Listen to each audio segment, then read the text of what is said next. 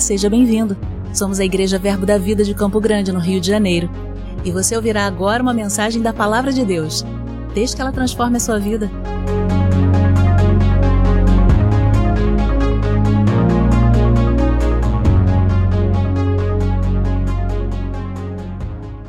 Esse é o tempo que nós vamos estar orando 15 minutos antes do culto da noite. Pai, nós te louvamos, nós te agradecemos, Senhor por uma noite onde já podemos sentir, já podemos ver a tua mão se movendo sobre esse lugar.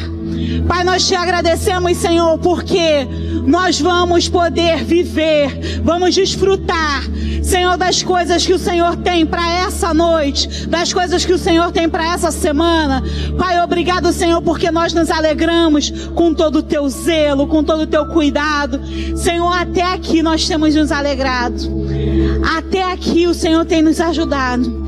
E nós sabemos, ei, só começou. Só começou, tem muito mais para acontecer.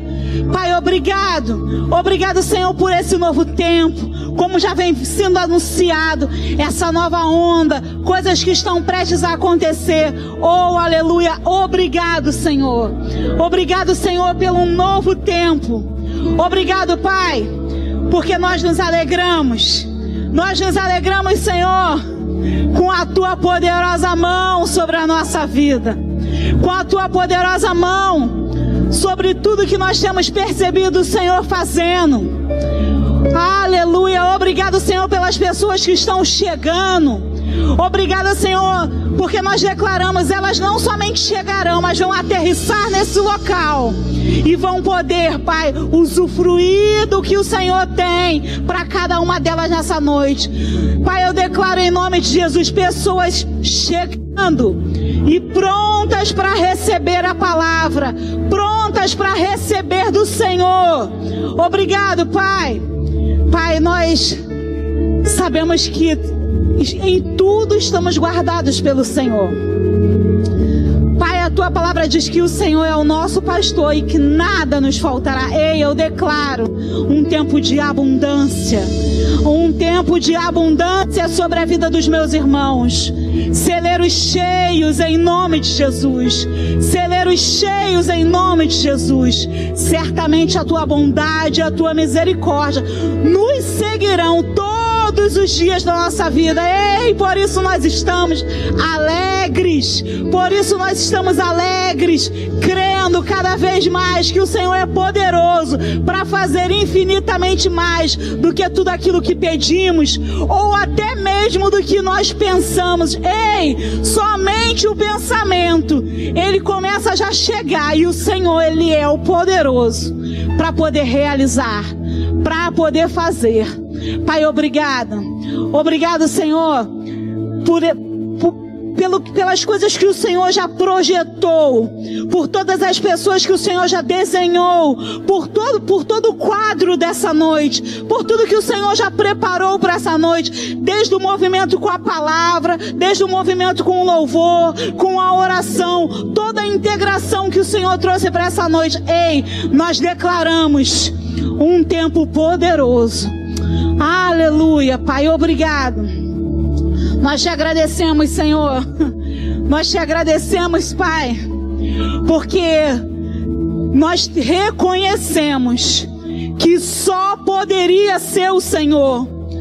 Só poderia ser o Senhor. Oh, aleluia. Obrigado, Pai. Obrigado. Pai, obrigado, Senhor, porque nós sabemos que projetos, sonhos que estão, que estão no nosso coração. Eu declaro em nome de Jesus. Saindo da nossa boca e sendo formalizado para o Senhor. Ei, levando para o meu Pai quais são os desejos do meu coração. E eu declaro, Pai, em nome de Jesus, seus filhos também se achegando a isso. Obrigado, Pai. Aleluia. Aleluia, Pai. Nós te agradecemos, Senhor, pela unção que nós já percebemos que passeia nesse lugar. Obrigado, Senhor, porque só poderia ser o Senhor.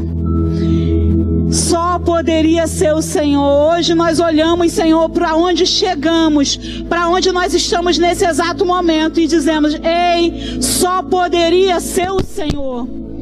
Eu declaro em nome de Jesus, pessoas que estão chegando, situações que aconteceram antes dessas pessoas estarem aqui, situações que foram até mesmo situações ruins, para roubar a atenção dos seus filhos e das suas filhas. Eu declaro elas se dissipando em nome de Jesus. Mágoas que sendo quebradas agora em nome de Jesus.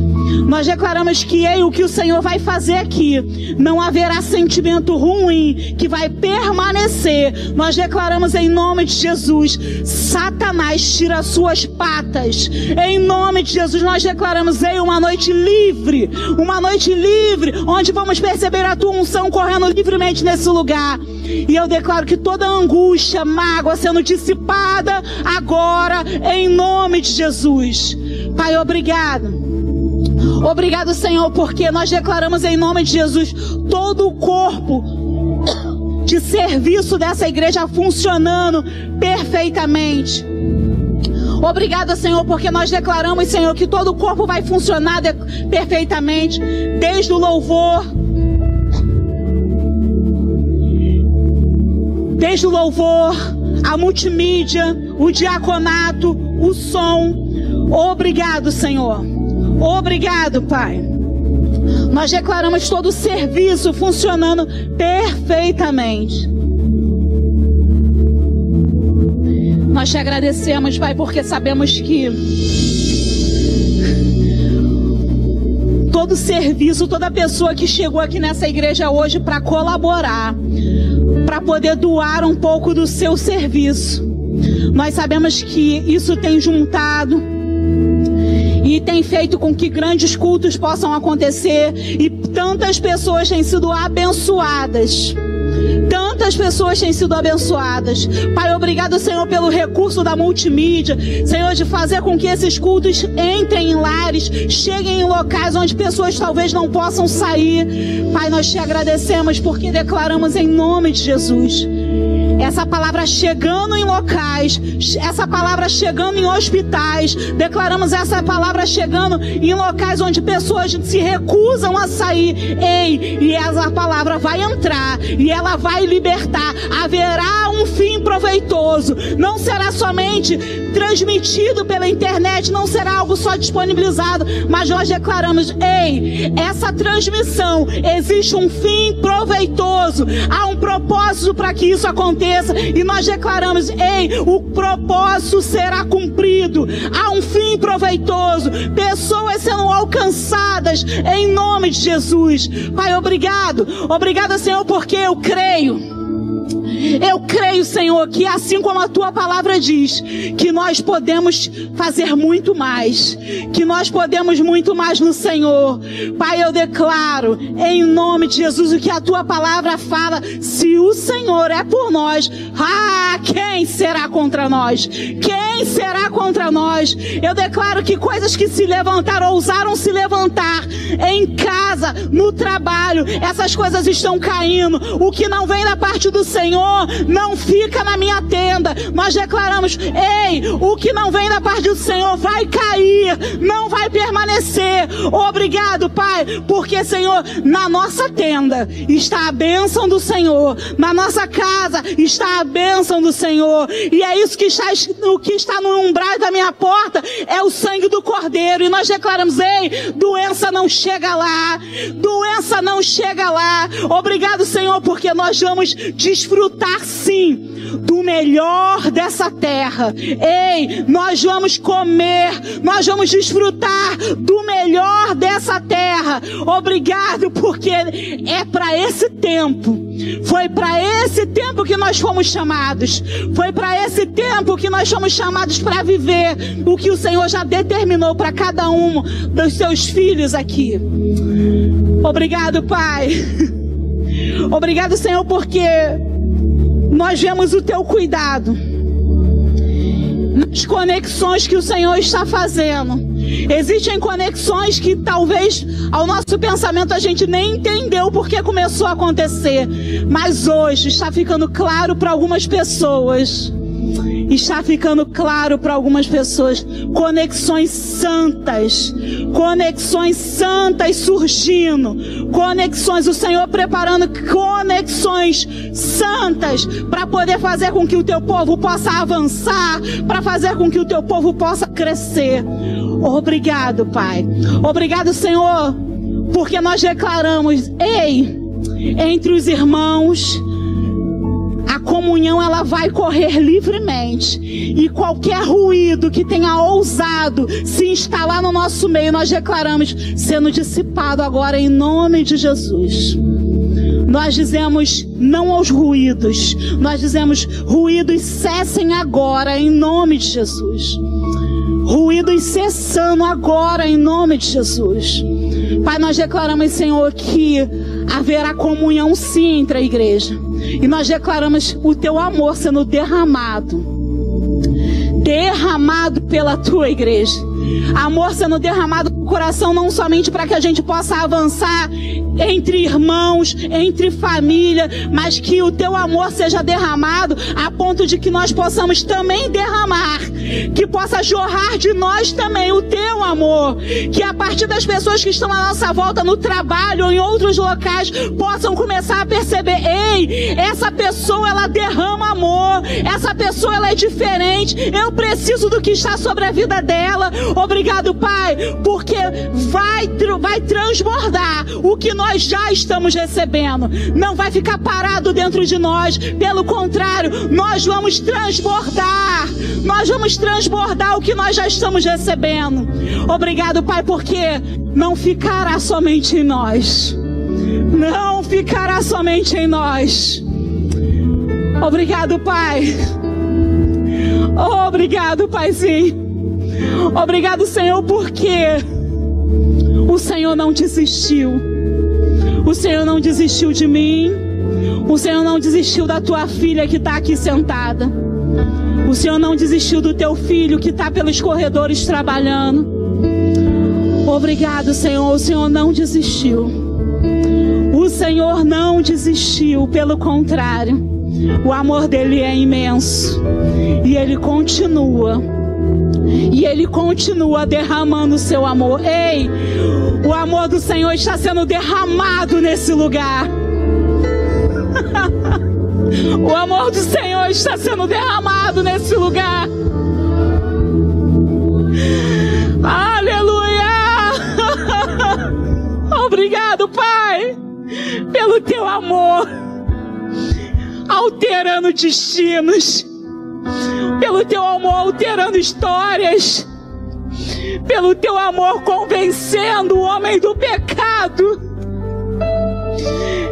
Vai ser através do teu amor. Nós vamos olhar para o teu amor e vamos ver, ei, só muito amor poderia fazer isso. Obrigado, Senhor, porque uma vida de pecado está se encerrando hoje. Uma vida de pecado está se encerrando hoje. Aleluia. Obrigado, Pai.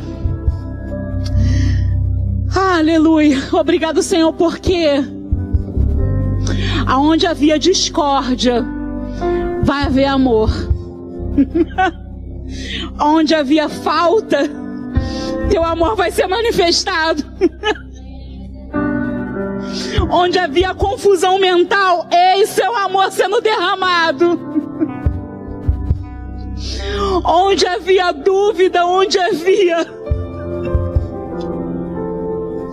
tantas questões mal resolvidas, ei, teu amor sendo derramado. Teu amor sendo derramado nessa noite.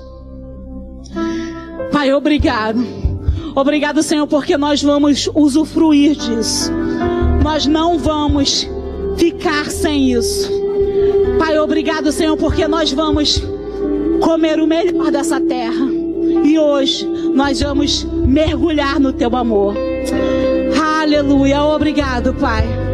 Obrigado, Senhor, porque nós estamos mergulhando e vamos hoje usufruir e poder aproveitar uma noite imersos no seu amor.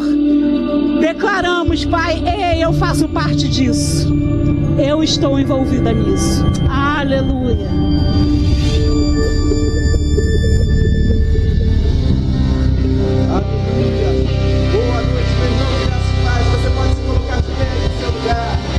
Esse é o tempo de nós celebrar, celebrarmos, exaltarmos.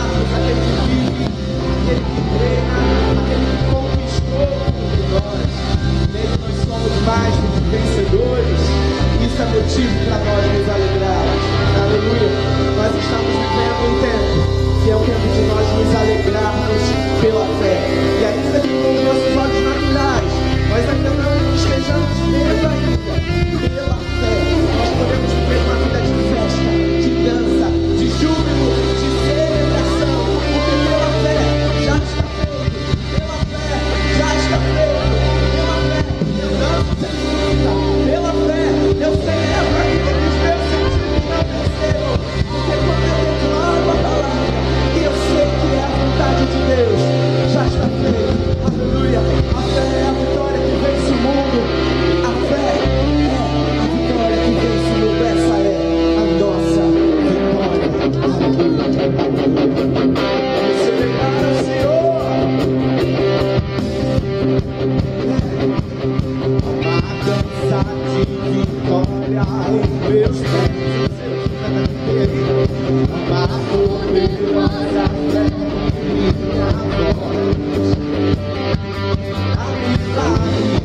meio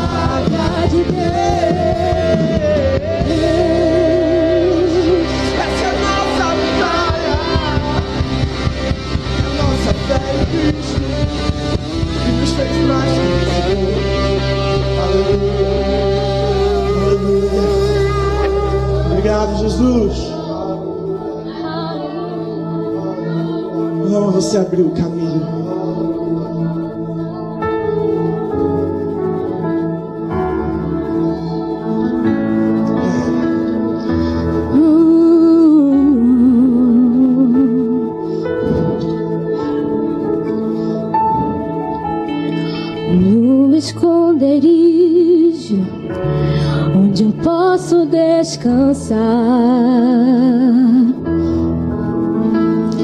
No teu refrigério habita a paz que cede o meu.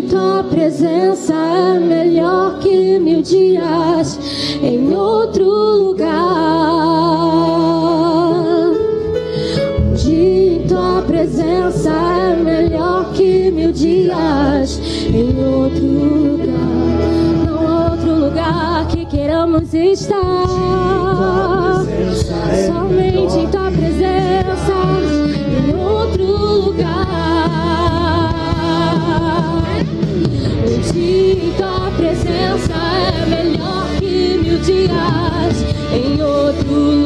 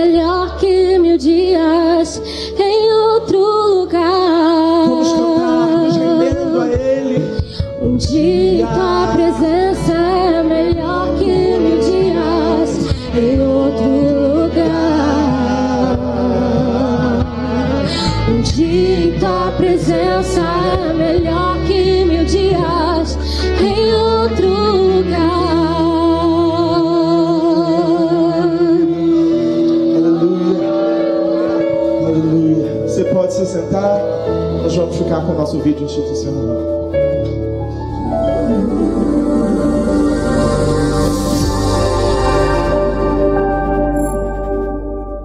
Já retornamos com nossos bebês em um espaço provisório enquanto não iniciamos a obra de reinstalação do nosso berçário. Estamos nos preparando para duas salas destinadas ao berçário, multiplicado agora por bebês de colo e primeiros passos, que são os bebês que já começaram a andar. Para atender esta demanda, teremos uma alteração de projeto onde os antigos gabinetes se tornam agora também atendimento REMA com sala de recepção e secretaria. E o espaço do DI ficará destinado totalmente para as crianças, crianças Verbo da Vida e Rema Kids. Estamos preparando também outras ampliações do nosso prédio. Já estamos orçando a contratação de um engenheiro calculista para o projeto de aproveitamento do segundo andar do prédio do DI. Ganharemos um novo espaço para atender às possíveis demandas de vários departamentos de nossa igreja.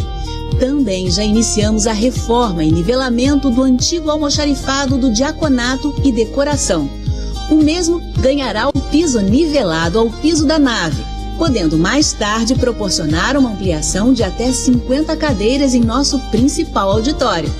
Quem ganhará também um novo espaço em breve será o nosso diaconato. Já iniciamos as obras da sala de zeladoria e diaconato para o melhor funcionamento dessa equipe admirável. Próximo sábado, 20 de novembro, iniciaremos a preparação do espaço através do nosso auditório de adolescentes, onde em breve será nosso salão de recepção para o centro de cura, visitante e novos convertidos. Ufa, ainda não é tudo, mas no próximo mês contamos as outras novidades. E você, preparado para prosperar semeando nesta visão? Sabemos que esta é uma grande oportunidade de sermos investidores no avanço do reino e também de semearmos numa terra fértil, que é a nossa igreja local. Seja generoso em sua oferta e juntos vamos ver muito mais em menos tempo. Conheça agora como você pode participar.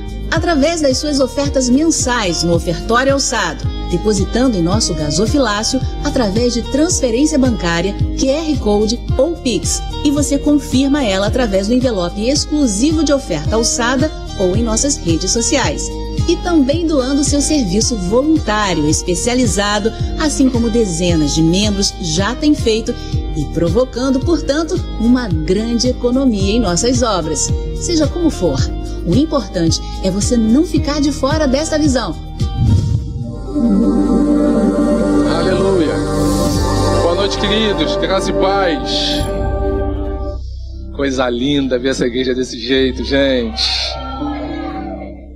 Olha, vou lhe falar uma coisa. Eu estava ali atrás e quando a gente arrumou dentro dessa nova, dessa, dessa antiga disposição de cadeiras, e aí eu vi Nelizinha e Eli sentadas ali atrás, eu peguei para Adriana e falei assim, voltamos. Voltamos, as nossas senhoras no diaconato, voltamos com as cadeiras cheias.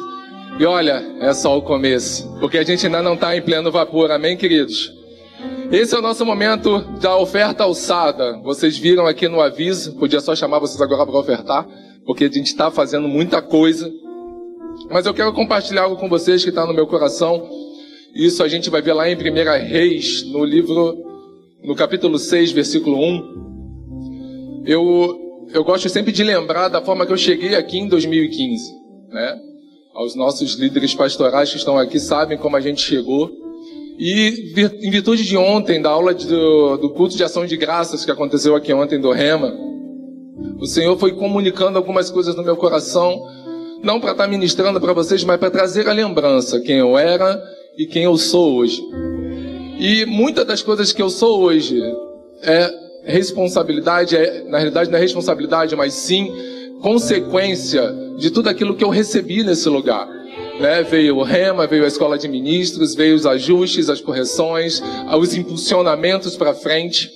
E queridos, quando eu falo sobre isso, num momento como hoje, falar sobre oferta alçada, eu trago ao meu coração o desejo que outras pessoas que ainda não conhecem da palavra da fé, que ainda não conhecem de tudo aquilo que a gente tem aqui dentro, de receber de tudo que a gente tem recebido aqui. A gente gosta de dizer que nós somos mimados. Ser crente é um luxo, principalmente ser crente nessa igreja ainda mais. E aí eu quero trazer com vocês algo que está lá em 1 Reis 6 que fala: No ano 480, depois de sair os filhos de Israel do Egito, Salomão, no ano quarto do seu reinado sobre Israel, começou a edificar a casa do Senhor. Lá no versículo 11: Então veio a palavra do Senhor a Salomão dizendo: Quanto a esta casa que tu edificas, se andarem dos meus estatutos e executarem os meus juízos e guardarem todos os meus mandamentos, andando neles, cumprirei para contigo a minha palavra, a qual falei a Davi teu pai, e habitarei no meio dos filhos de Israel, e não desampararei o meu povo. Assim edificou Salomão a casa e arrematou. Queridos, é minha responsabilidade sua fazer como Salomão. A gente vê que Salomão pegou muita coisa já pronta do rei Davi.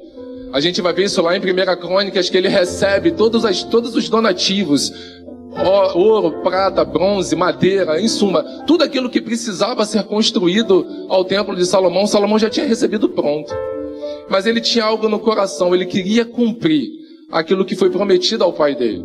E diante disso, ele sabia, se ele fosse reto e mantivesse o mesmo coração de Davi, ele poderia viver aquilo. E Deus promete: ei, se você andar em tudo aquilo que eu tenho prometido para vocês, eu não vou te desamparar. E aí eu quero que vocês olhem para as paredes que vocês estão vendo aqui dentro. E com o entendimento de pensar, tá pequeno. Como eu falei no começo, queridos, nós somos privilegiados. Nós estamos aqui. E eu me coloco na, na, na mesma roda. Eu não tenho trazido pessoas para receber isso aqui dentro. Sabe por quê? Porque muitas das vezes eu acho que na minha agitação e na correria, eu acho que as pessoas vão fazer. Mas é a responsabilidade, assim como foi de Salomão, de edificar o templo de fazer crescer, de fazer evoluir.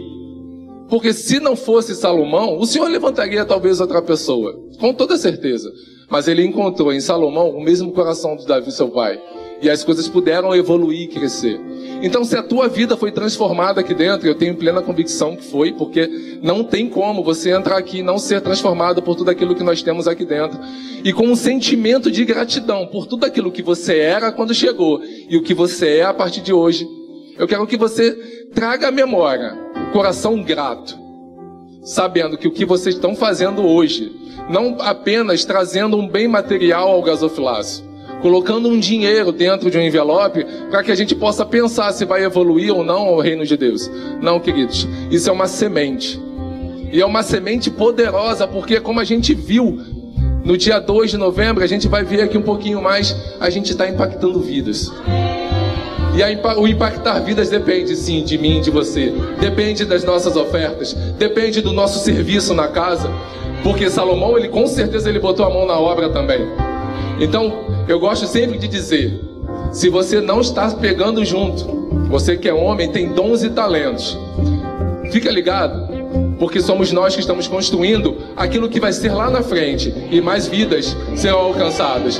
Com esse entendimento, com essa, com essa responsabilidade, traga a sua oferta.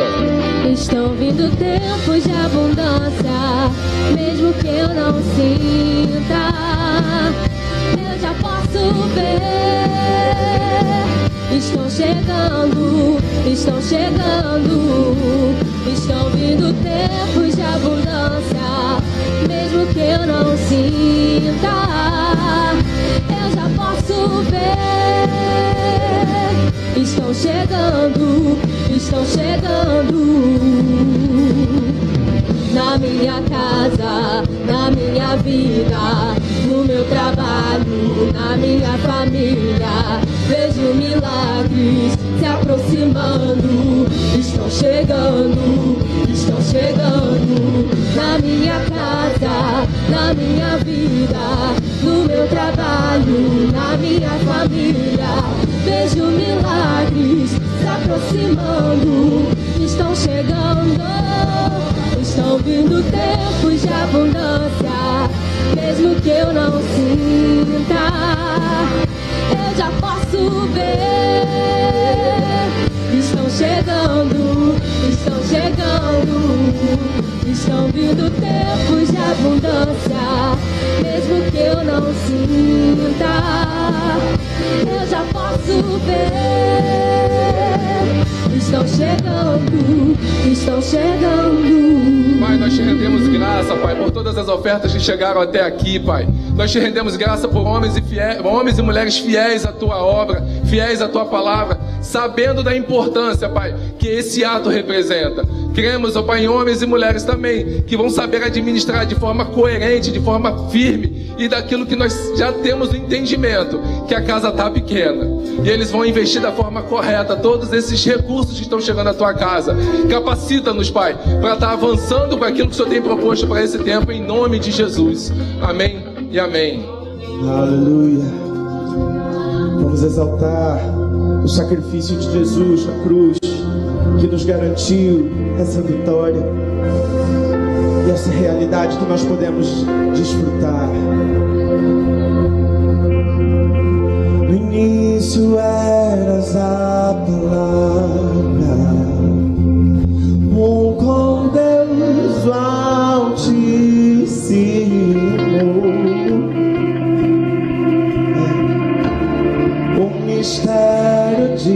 De sua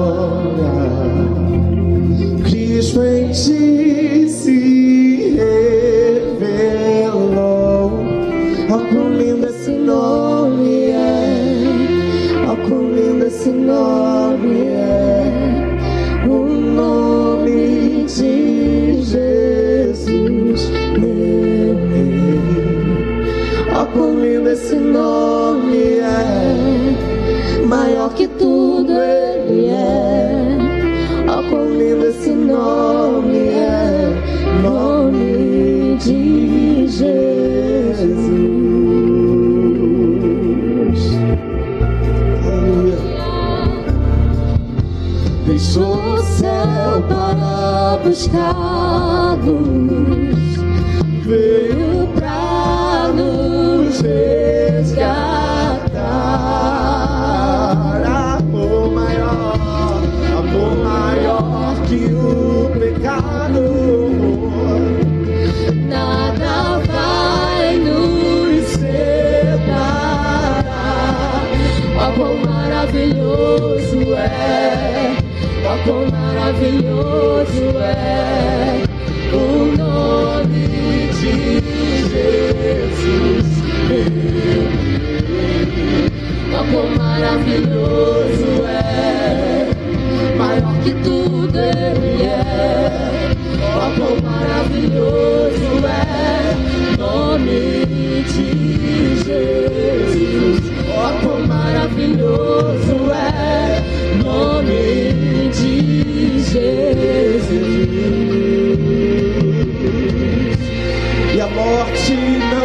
segurou. Mas ao terceiro dia ele ressuscitou. E juntamente com ele uma multidão de filhos e filhas de Deus. Que agora se assentariam à destra do Pai. Sendo abençoados com toda sorte de bênçãos nas regiões celestiais. Em Cristo Jesus.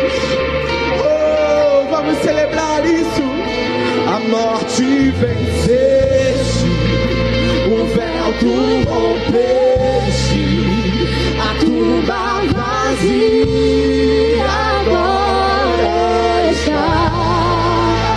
O céu te adora,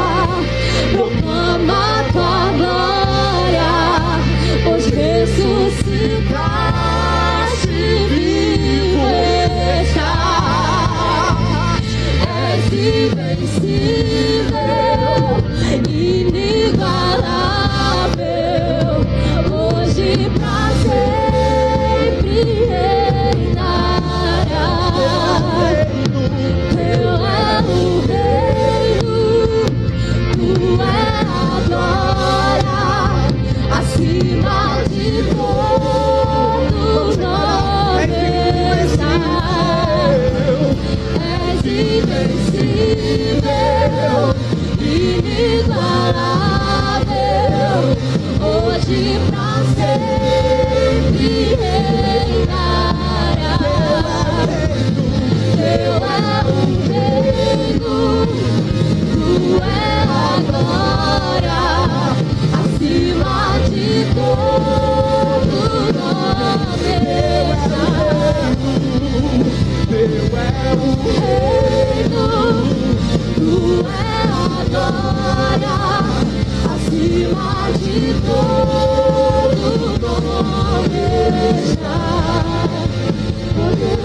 Poderoso esse nome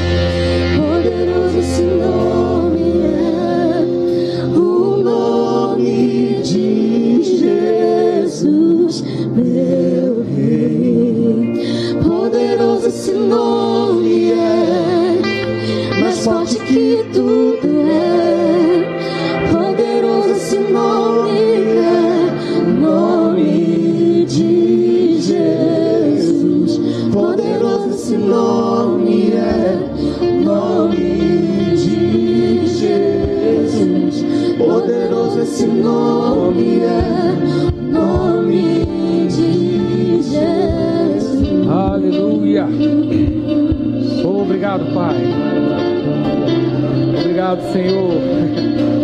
Nós te damos graça, nós te louvamos.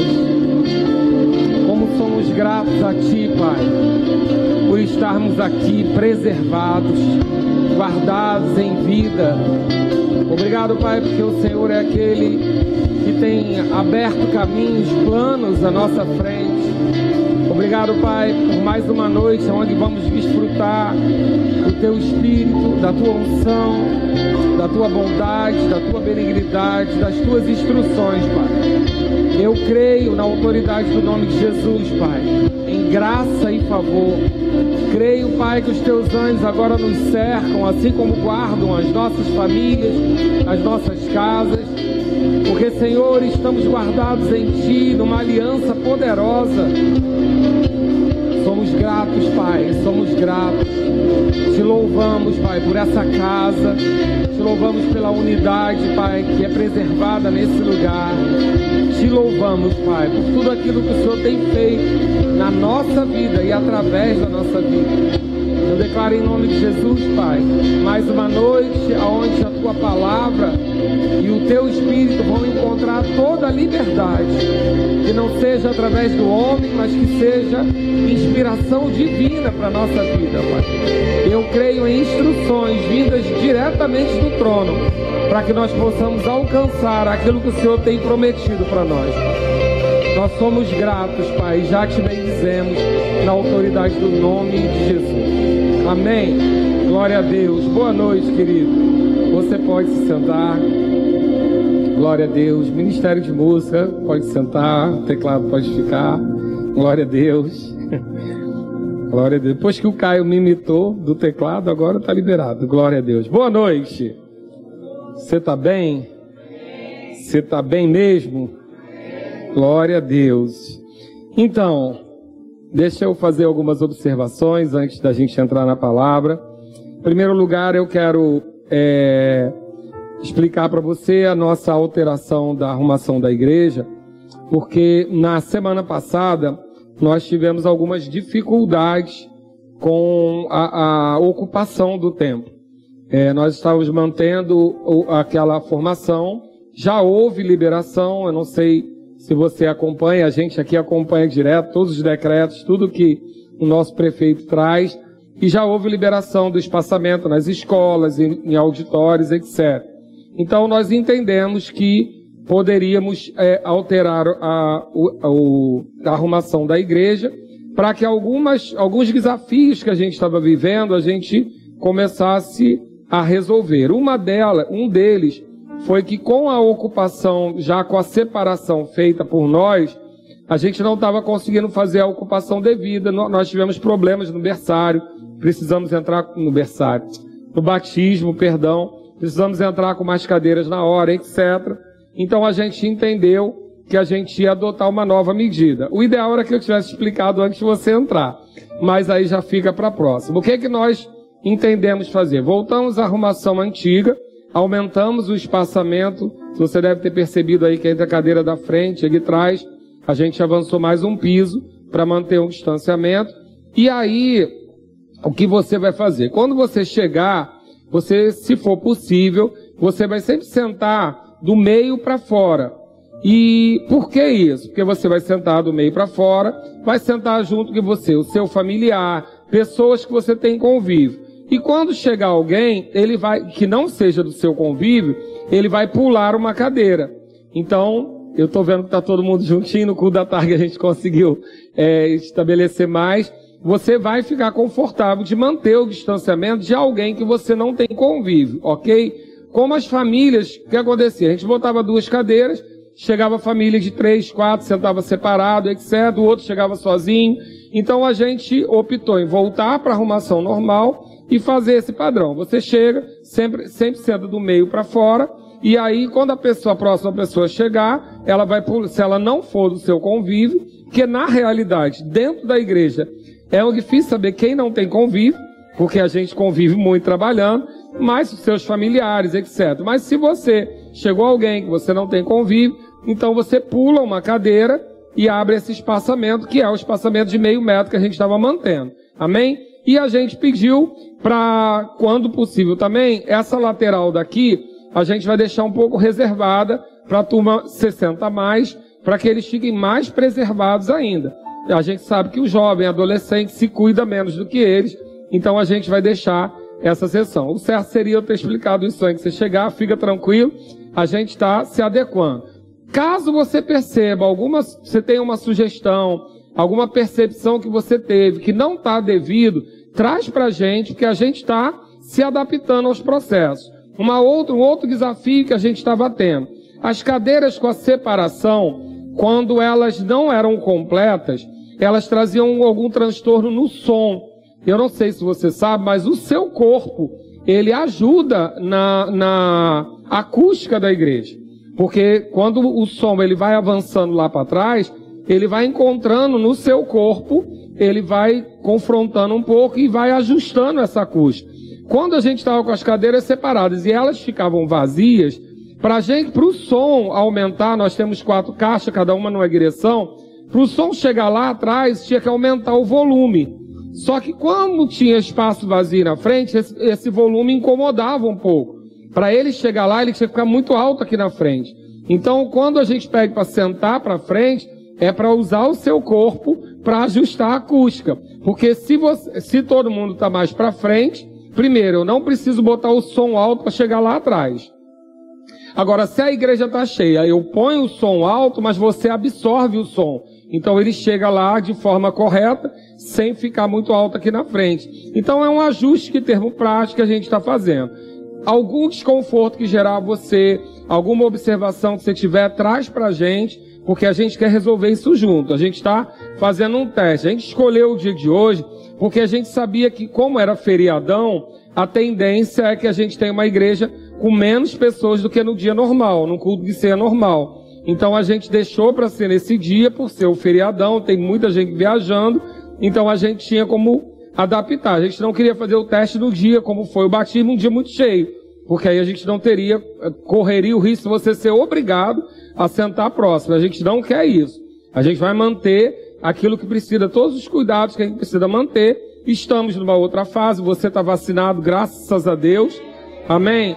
Nosso, nosso município tem vivido um outro quadro, graças a Deus, a adesão da vacina. A gente tem vivido, mas a gente ainda vai manter alguns cuidados. Então, qualquer coisa que você observar que gere incômodo, que tenha uma sugestão, traz para a gente que a gente quer observar o melhor para você. Amém? Só tentando fazer isso. Chegou, senta para frente, do meio para fora.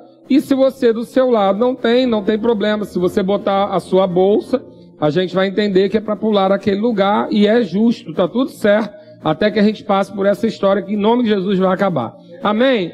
Então era só para fazer essa parte, para que você entenda o que está acontecendo. Quanto à questão de estar tá pequeno, tá pequeno, Querida, eu não sei mais o que eu faço, porque é profeta, é mestre, todo mundo agora o ofertório está pequeno. Que coisa é essa, gente? Deixa eu em paz. Todo mundo agora que sobe aqui tem esse negócio, agora está pequeno, que está pequeno, e fica calmo, vai dar tudo certo. Amém? A gente vai, é porque na realidade, talvez você pense, não, mas ainda nem retornou todo mundo, ainda nem estão todos os lugares ocupados. E é verdade, a gente tem vivido com o culto da tarde, a gente tira bastante gente do acúmulo. E o culto da tarde, né, o pessoal que trabalha, trabalha mais, mas a gente entende que ele amenizou a questão de todo mundo estar tá junto. Mas a gente realmente hoje tem mais fluxo do que a gente tinha num outro período. Quando a gente saiu, como saiu daqui, os adolescentes, a gente está falando de uma turma aí de 60 a 70 adolescentes que não estão mais aqui com a gente, que assistiam um culto conosco. A gente também tem as crianças voltaram para os seus lugares. Então está tudo se ajeitando e se ajustando. E no devido tempo, diga comigo, no devido tempo, Deus vai cumprir a sua obra. Amém? Glória a Deus. São muitos projetos que nós temos no coração, mas a instrução que a gente tem para esse ano de especialização e estabelecimento é a gente deixar a casa toda em ordem. Então a gente está nesse multirão mesmo para concluir coisas que estavam há anos para fazer, de elétrica. Agora a gente está quebrando ali, que ali a gente tinha um desnível muito grande entre aquele degrau ali e o lado daqui. A gente vai igualar o piso para se um dia a gente precisar de mais espaço, só derrubar aquela parede, são 50 lugares a mais. Então a gente está se preparando para tudo. Mas quando Deus quiser surpreender, a gente vai estar tá pronto.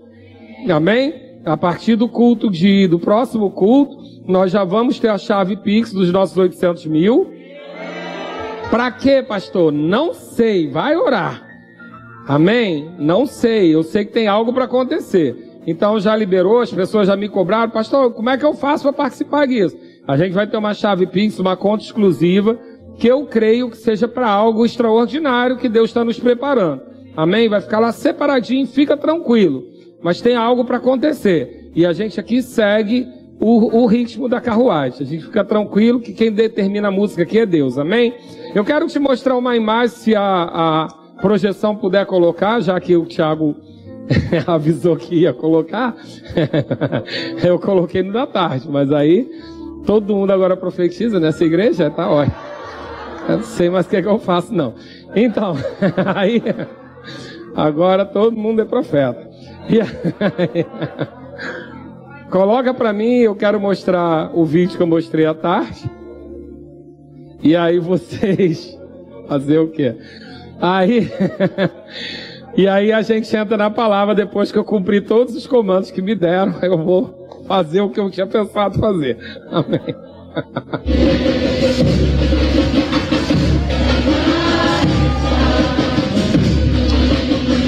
Essa imagem caso você não saiba, foi uma vizinha daqui que filmou o nosso dia 2 de novembro. Não é uma filmagem profissional, mas ela mostra um pouco o que aconteceu dia 2 de novembro.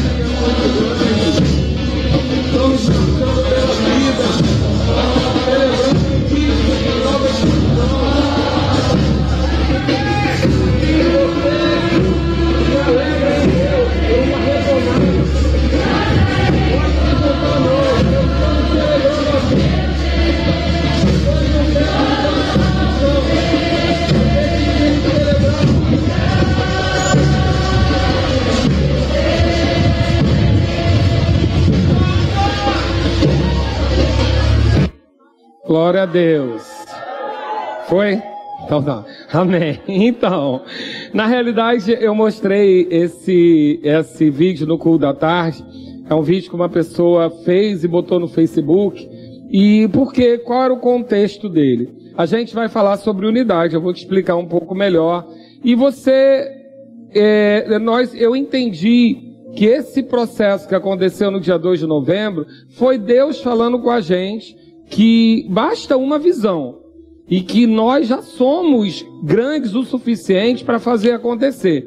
Queridos, se uma parada dessa que segue setembro parece que foi ensaiada, que foi planejada, organizada, não foi, querido. As coisas, a organizada foi, mas foi tudo de, de é, inspiração.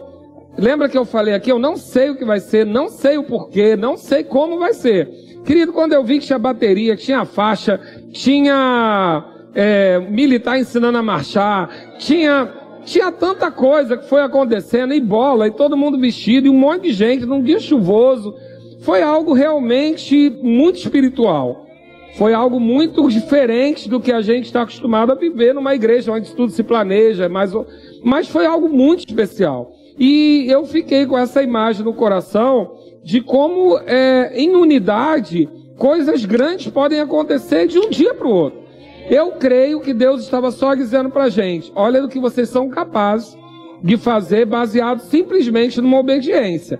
Então, esse vídeo foi mostrado no culto da tarde porque eu estava citando sobre esse assunto. E agora eu vou te introduzir no que você vai receber agora. Você, nós estamos numa série.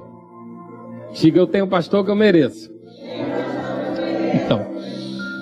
Queridos, eu estava meditando a semana inteira sobre assuntos que estavam borbulhando no meu coração. Ontem eu ministrei no culto de ações de graça do Rema. Então a gente vai fazendo uma coisa de cada vez. E hoje eu me separei para fechar a ministração e eu vou dizer a você, eu não conseguia fechar. Eu não sei se você já viveu a experiência de um download que não termina. E aquilo começou a chegar tanta coisa, tanta coisa, tanta revelação, tantas coisas foram chegando. Eu falei, então é uma série. Amém? Então você está no segundo episódio da série. O primeiro episódio foi de tarde, vai estar lá número um, você assista depois e vai entender. E a gente vai falar do dois e depois vou falar do três, eu acho que vai até o seis. Porque eu creio que Deus está trazendo para nós uma, uma, uma preparação de algo grandioso. E eu não vou correr. Eu não vou, ah, falei, não, eu não vou correr.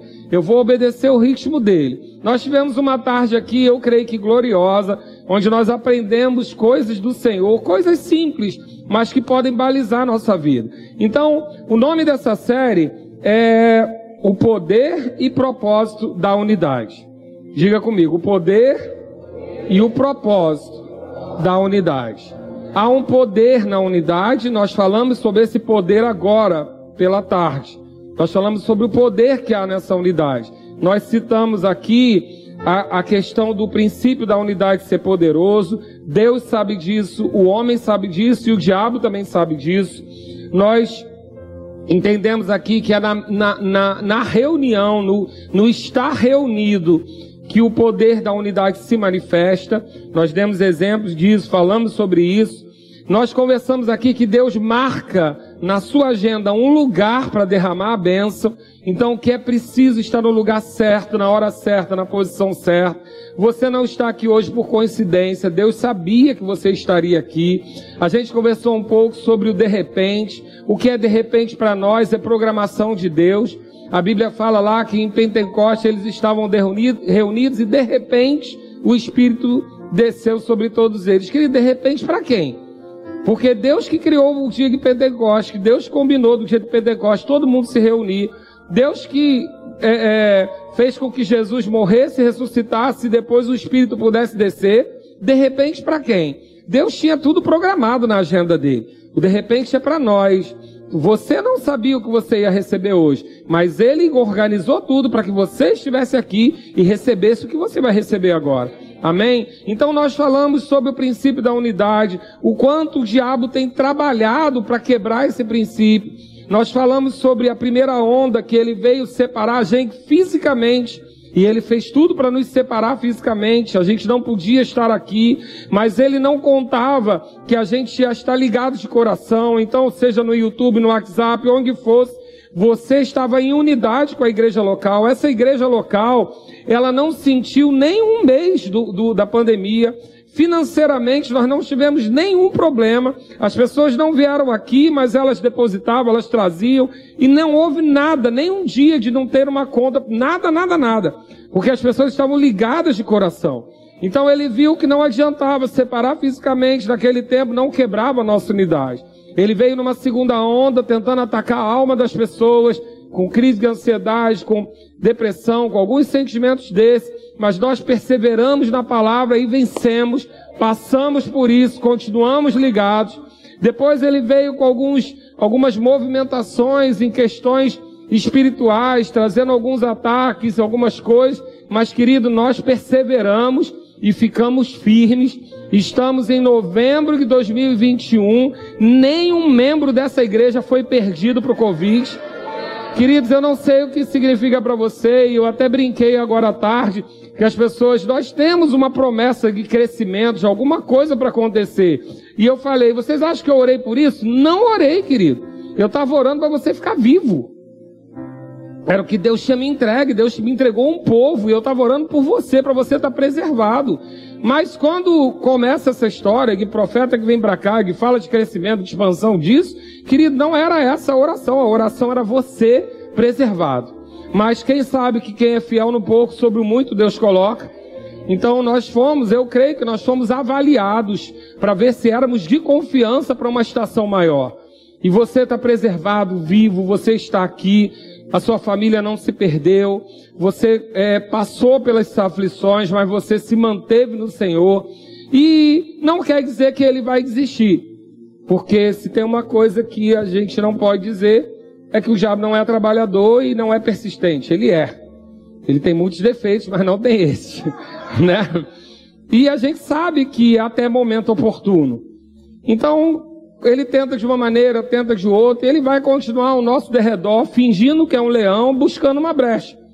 Ele não é um leão, mas ele finge que é um leão. Ele faz barulho como leão, buscando uma brecha. E nós vamos estar atentos.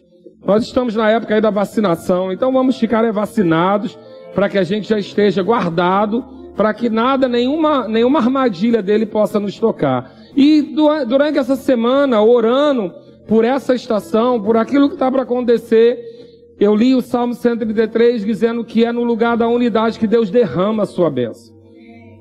Ele, ele coloca, ele entorna ali a sua bênção. E ali ele dá uma ordem, um comando, né, de vida e de bênção naquele lugar da unidade. Então nós falamos à tarde que esse é o lugar marcado, é o lugar da unidade. Falamos sobre a, o princípio da Torre de Babel, aonde Deus diz que se estamos em unidade, se, se, o povo está em unidade, o que eles intentarem fazer, eles vão conseguir. Deus sabe disso, o diabo também sabe disso, que em unidade não há nada que possa nos parar. Então, provavelmente, ele vai tentar minar essa unidade. Porque ele sabe que tirando a unidade, ele tira o poder de crescimento. A unidade é um princípio que não é só para o bem, mas ele também é para o mal.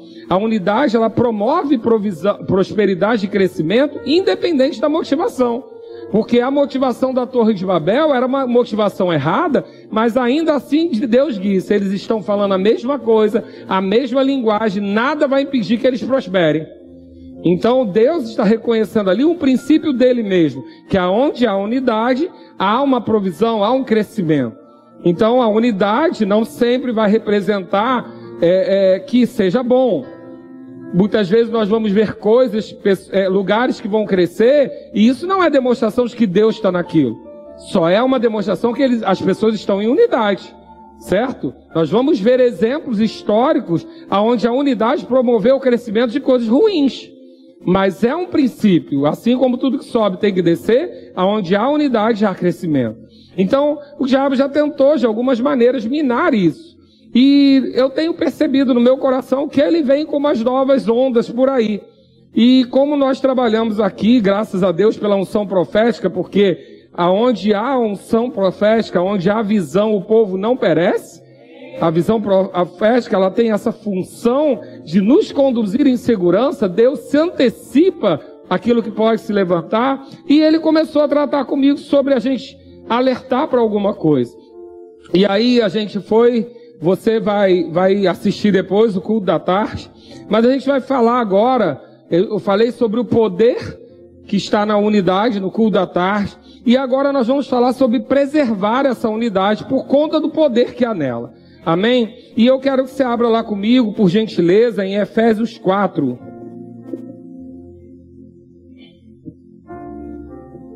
Efésios 4, nós começamos a ler diz que a unidade exige de nós um empenho para ser mantida.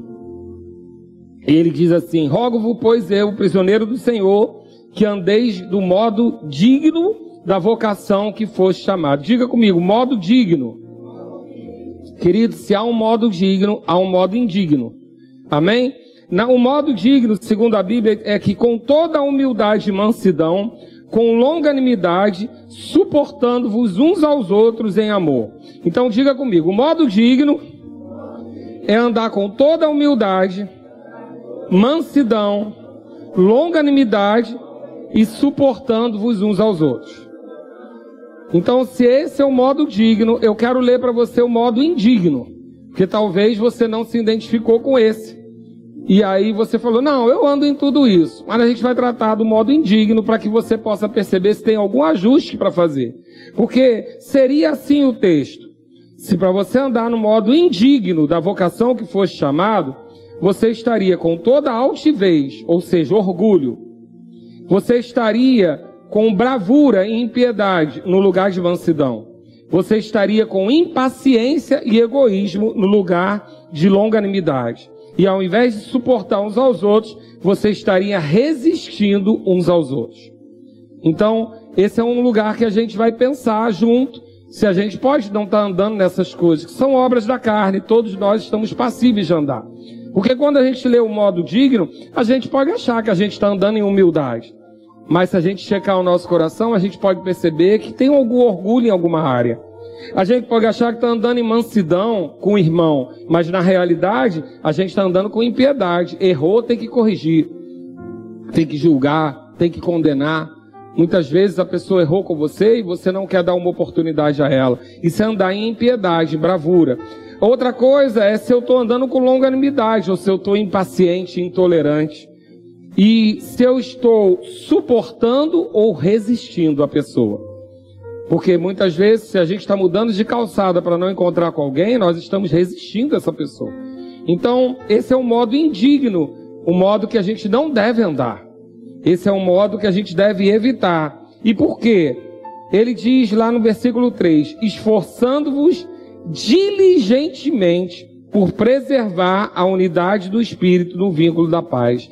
Essa palavra diligentemente significa que nós devemos estar vigilantes, atentos a preservar o vínculo da paz. E Deus não diria para você estar atento a algo que não pudesse ser roubado. Ele não diria para você não estar para você estar vigilante a algo que ninguém que teria queria mexer. Mas ele diz que não, não seja negligente em manter a paz, seja diligente em manter a paz. Então, manter a paz não é um ofício de Deus, manter a paz é um ofício nosso, é uma responsabilidade nossa. A gente precisa se empenhar em manter a paz. Agora, se precisa se empenhar, é porque não é fácil. É porque não é algo que a carne gosta, não é algo que a alma acha fácil, é algo que coloca esforço empenho, diligência, dedicação. É algo que vai exigir da gente uma maturidade que eu creio que essa igreja já tem. Deus não daria uma palavra, não daria um alimento que você não tivesse pronto para comer. Um pai, pai não dá carne assada para um bebê sem dente. Não é verdade? Pai sabe quando a criança já pode comer. Deus já está dando um alimento maduro, sólido, para uma igreja que já deveria estar maduro pelo tempo decorrido. E eu creio que está. Nós temos vivido a prova disso, querido. Uma igreja que passou pelo que a gente passou na pandemia, como tantas outras, não somos melhor que ninguém, mas como nós passamos de uma maneira que nada nos parou. Não deixamos de fazer nada que intentamos fazer. Não perdemos ninguém. Não estivemos em nenhum conflito. Não entrou política nessa igreja. Não entrou é, é, o, discussões de costumes nessa igreja. Nós não ficamos questionando se usa máscara ou não usa máscara. Você entendeu que a máscara era muito pequena para te vencer. Você colocou a máscara e veio para o culto. Você acha que o diabo não está olhando isso? Querido, não foi assim em todo lugar. Amém? Nós não vamos julgar ninguém, mas não foi assim em todo lugar. Teve lugar que a máscara foi problema, tem lugar que a política é problema, tem lugar que os costumes são problemas, tem lugar que a vacina é problema. O diabo olhou para a gente e viu, meu Deus, eles não se. Meu Deus é ótimo, o diabo falando, meu Deus.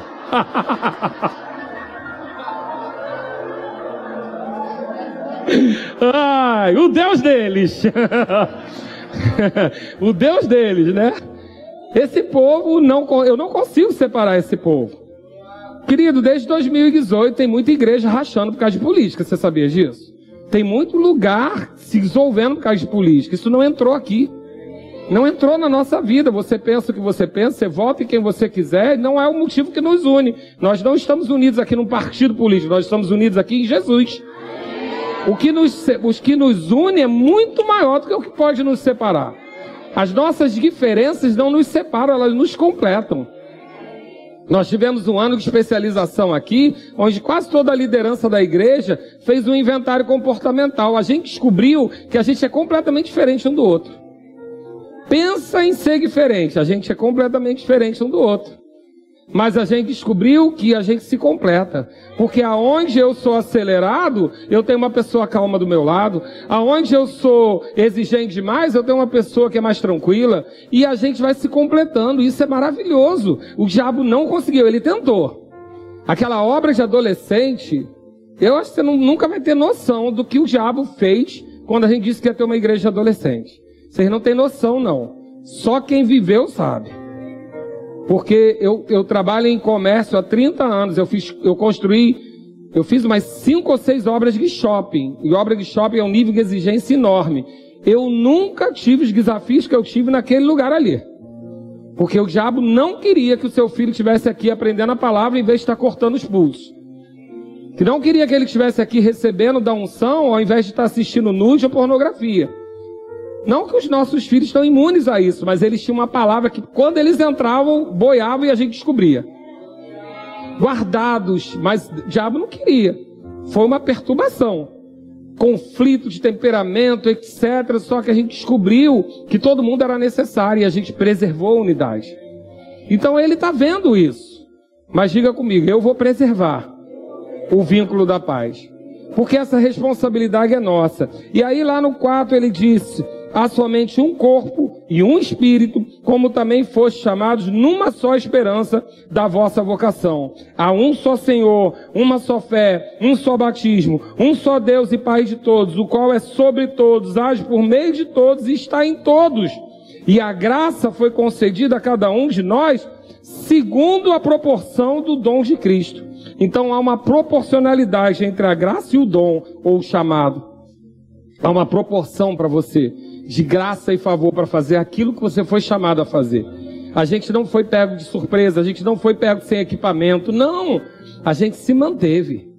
Se manteve firme, se manteve em unidade, guardou pessoas, recebeu pessoas, enviou pessoas. A gente se manteve. E você acha que ele está gostando disso? Não, querido, ele está no Rivotril há meses. Está bravo, está irritado, mas o que, que ele vai fazer? Nada. Por quê? Porque você vai tomar umas cinco doses de vacina. E quando ele chegar, não vai ter novidade. Amém? Porque Deus está se antevendo aquilo que ele pretende fazer. E aí diz lá no 8: quando diz que por isso diz, quando ele subiu às alturas, levou cativo cativeiro, etc, etc. E lá no 11 diz que ele mesmo concedeu, uns para apóstolo, outro para profeta, outro para evangelista e outro para pastores e mestres. Foi ele mesmo que fez todo mundo diferente. Cada um com o seu dom, o seu chamado. Com vista, ou seja, com o propósito. Quando diz no 12, com vista ao aperfeiçoamento, é o propósito de aperfeiçoar os santos para o desempenho do seu serviço e para a edificação do corpo de Cristo. É isso tudo que ele não quer. Você se empenhando no seu serviço e edificando o corpo de Cristo. Ele não quer isso. Então, ele pode tentar algumas coisas para que isso não aconteça, mas diga com, comigo, a gente está vacinado. Hoje você veio receber a primeira dose da vacina. Amém? Ele pode até querer nos rondar, mas ele não vai conseguir nos atingir. Porque se chegamos até aqui, querido, nós estamos em novembro de 2021. Essa pandemia começou no início de 2020, não perdemos nenhum membro. Para o Covid, não perdemos nenhum membro. Então, querido, deixa eu dizer uma coisa: a gente está preservado. Preservado na sua saúde. Você pode ter passado por aflições, mas você chegou até aqui. Você está guardado, preservado, há um propósito, não é com armadilha que ele vai conseguir separar você do corpo. Amém? Então, a gente vai falar um pouco sobre isso, e eu quero dizer para você, abre lá comigo em Filipenses 2. Enquanto você abre em Filipenses 2, eu vou acabar de ler o que eu estava lendo antes. A gente estava lendo Efésios 4. E eu quero acabar só falando do 13, que ele diz que até que todos cheguemos à unidade da fé e do pleno conhecimento do Filho de Deus, a perfeita varonilidade, a medida da estatura da plenitude de Cristo, para que não sejamos mais como meninos, agitados de um lado para o outro e levados ao redor por todo o vento de doutrina, pela artimanha dos homens, pela astúcia com que induzem ao erro, mas seguindo a verdade em amor, cresçamos, diga comigo, cresçamos em tudo naquele que é a cabeça, Cristo.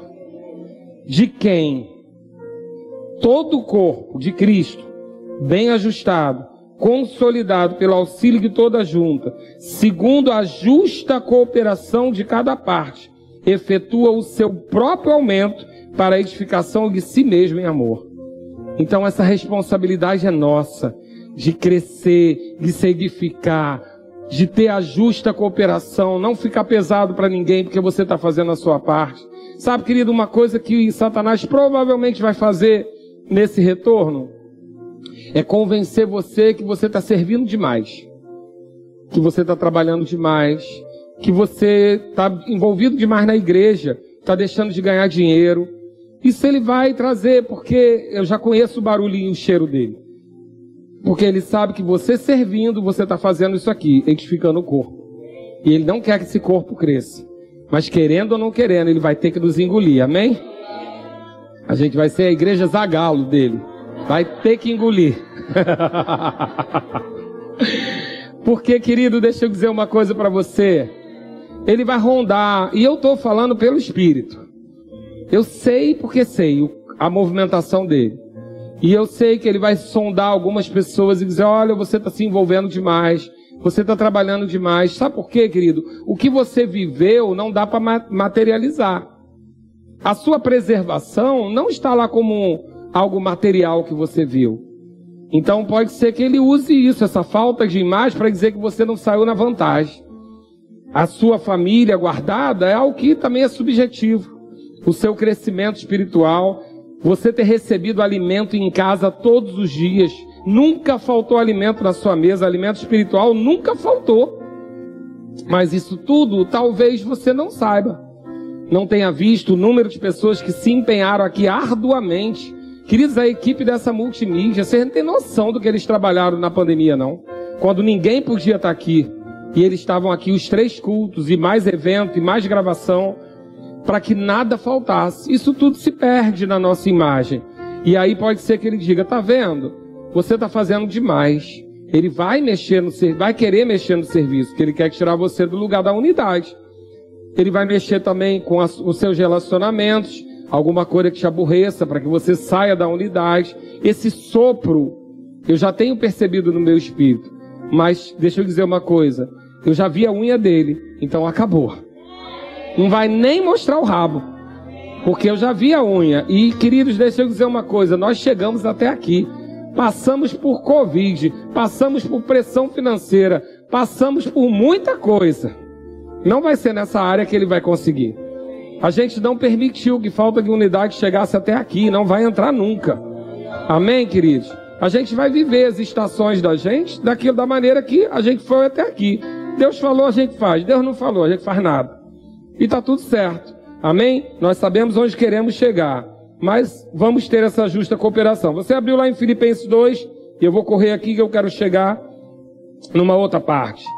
Se há, pois, alguma exortação em Cristo, alguma consolação de amor, alguma comunhão do Espírito, se há estranhados, entranhados afetos e misericórdia, completai a minha alegria de modo que penseis a mesma coisa, tenhais o mesmo amor, sejam unidos de alma, tendo o mesmo sentimento, ou seja, propósito. Nós temos que ter um propósito. Nós não estamos aqui reunidos um, pela, um por causa do outro. Querido, você não veio me ver. Você não veio ver o pastor Josi, o pastor Alex, você veio ver Jesus. Você não veio saber o que a gente pensa, você veio saber o que Deus pensa. Você está aqui porque algo nos une, que é o propósito algo Deus chamou você, porque toda a igreja de Cristo tem o desejo de estar diante do Senhor. Mas por que essa igreja? Porque há um propósito aqui que conciliou com o seu. Nós somos unidos por uma visão e um propósito. Tem algo que você está fazendo que vai dar no mesmo lugar que eu vou. Nós entramos num ônibus não é por conta dos passageiros que estão lá. Nós entramos num ônibus por causa da placa do destino.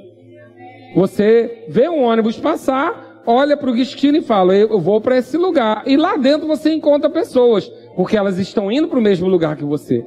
O que nos une aqui dentro desse ônibus é o propósito, o lugar onde a gente quer chegar. Se você está aqui no Verbo da Vida de Campo Grande, provavelmente você quer conhecimento. Porque você não entrou aqui só pelo Shebariba. Você queria conhecer mais da palavra. Você veio a primeira vez e falou: Uau, eu nunca ouvi isso. Desse jeito eu nunca vi alguém explicar. Está tão fácil de entender. Eu sei porque eu sei porque eu faço atendimento. E você foi. A primeira coisa que te atraiu foi a palavra. Depois você olhou e entendeu que tinha uma organização. E para você isso foi importante. Porque se não fosse, você dizia, lugar chato, chega de regra. Mas você gostou porque era organizado. Você ficou seguro. Começa o culto na hora, termina o culto na hora. Você gostou disso. Então você foi percebendo que estava indo para o mesmo lugar. Agora, aqui é o único lugar? Não, tem ônibus passando. Fica tranquilo. Não é o único, não, tá? Tem muitas igrejas organizadas, tem muitas igrejas pregando a palavra, fica tranquilo, não estou aqui soberba não. Pelo contrário, eu só estou dizendo que você identificou o propósito. Talvez você não sabe explicar, mas é um propósito. Você pensou, essas pessoas estão indo para o mesmo lugar que eu quero chegar. E isso é o que nos une. Agora, isso somente sem diligência não nos mantém. Porque no meio do caminho vão ter alguns solavancos alguns quebra-molas. Às vezes tem que entrar por outro caminho, obra no, meio da pista. Mas quando você sabe para onde você quer ir, você decide manter ou não manter. Então o que nos une é o propósito. É isso que ele está falando aqui, tendo o mesmo sentimento. Não é algo que eu vou, eu tô, eu tô triste, você está alegre. Não. A gente está no mesmo pacote. Se você está alegre, eu estou alegre. Se você está triste, eu estou triste. Porque a gente tem o mesmo propósito. Deu certo para um, deu certo para todos. Não deu certo, todos se entristecem, porque é o mesmo propósito. E aí ele fala sobre o sentimento, para não fazer nada por partidarismo ou vanglória, mas por humildade, considerando cada um os outros superiores a si mesmo, não tendo cada um em vista o que é propriamente seu, senão também cada qual o que é dos outros. Ministério de Música pode subir, que eu quero fazer um, um teste com vocês não tendo cada um em vista o que é propriamente seu, senão também cada qual o que é dos outros. Quem já está pronto? Teclado? A música que você mais gosta, você pode tocar? A sua música do coração.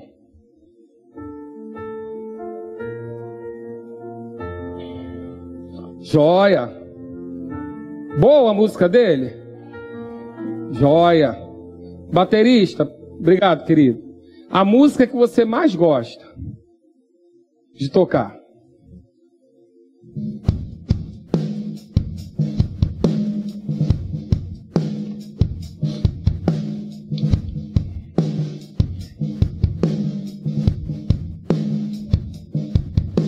Joia, a sua predileta.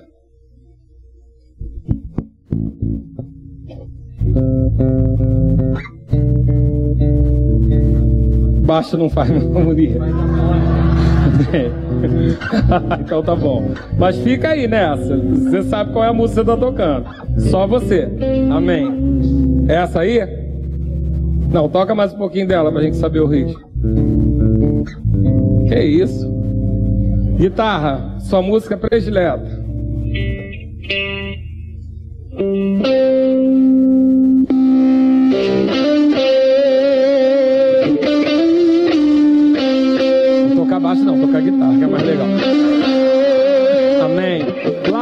A sua música predileta. A tua presença. Ô oh, glória. A sua, querido. Me ama, Ele. A sua. Ama. Jesus Cristo é o motivo da minha canção. Ô oh, glória. Todas são boas, não são? Tem alguma errada? Tudo bom? Então vamos fazer o seguinte: Cada um vai cantar a sua do seu jeito aí agora. Tudo junto. Por favor. Presença.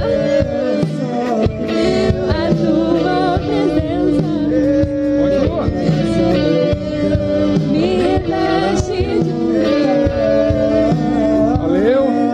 Tem alguém errado? Mas tem unidade? Funcionou? Então, querido. Seu jeito é seu jeito, seu pensamento é seu pensamento. Mas a gente precisa de um propósito. A gente precisa ter uma visão única. A gente pode cantar uma música bem simples agora? Com grande é meu Deus aí, tá na.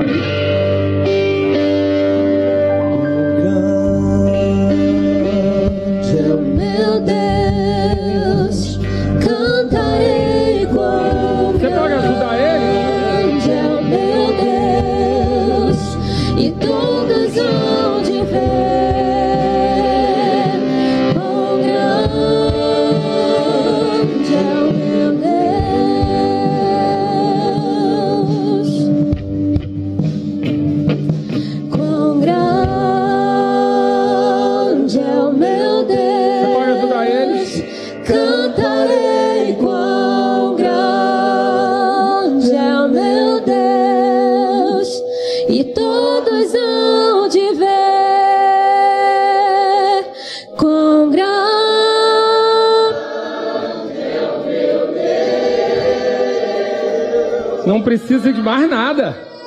É só uma visão, é um propósito em comum e a gente chega lá.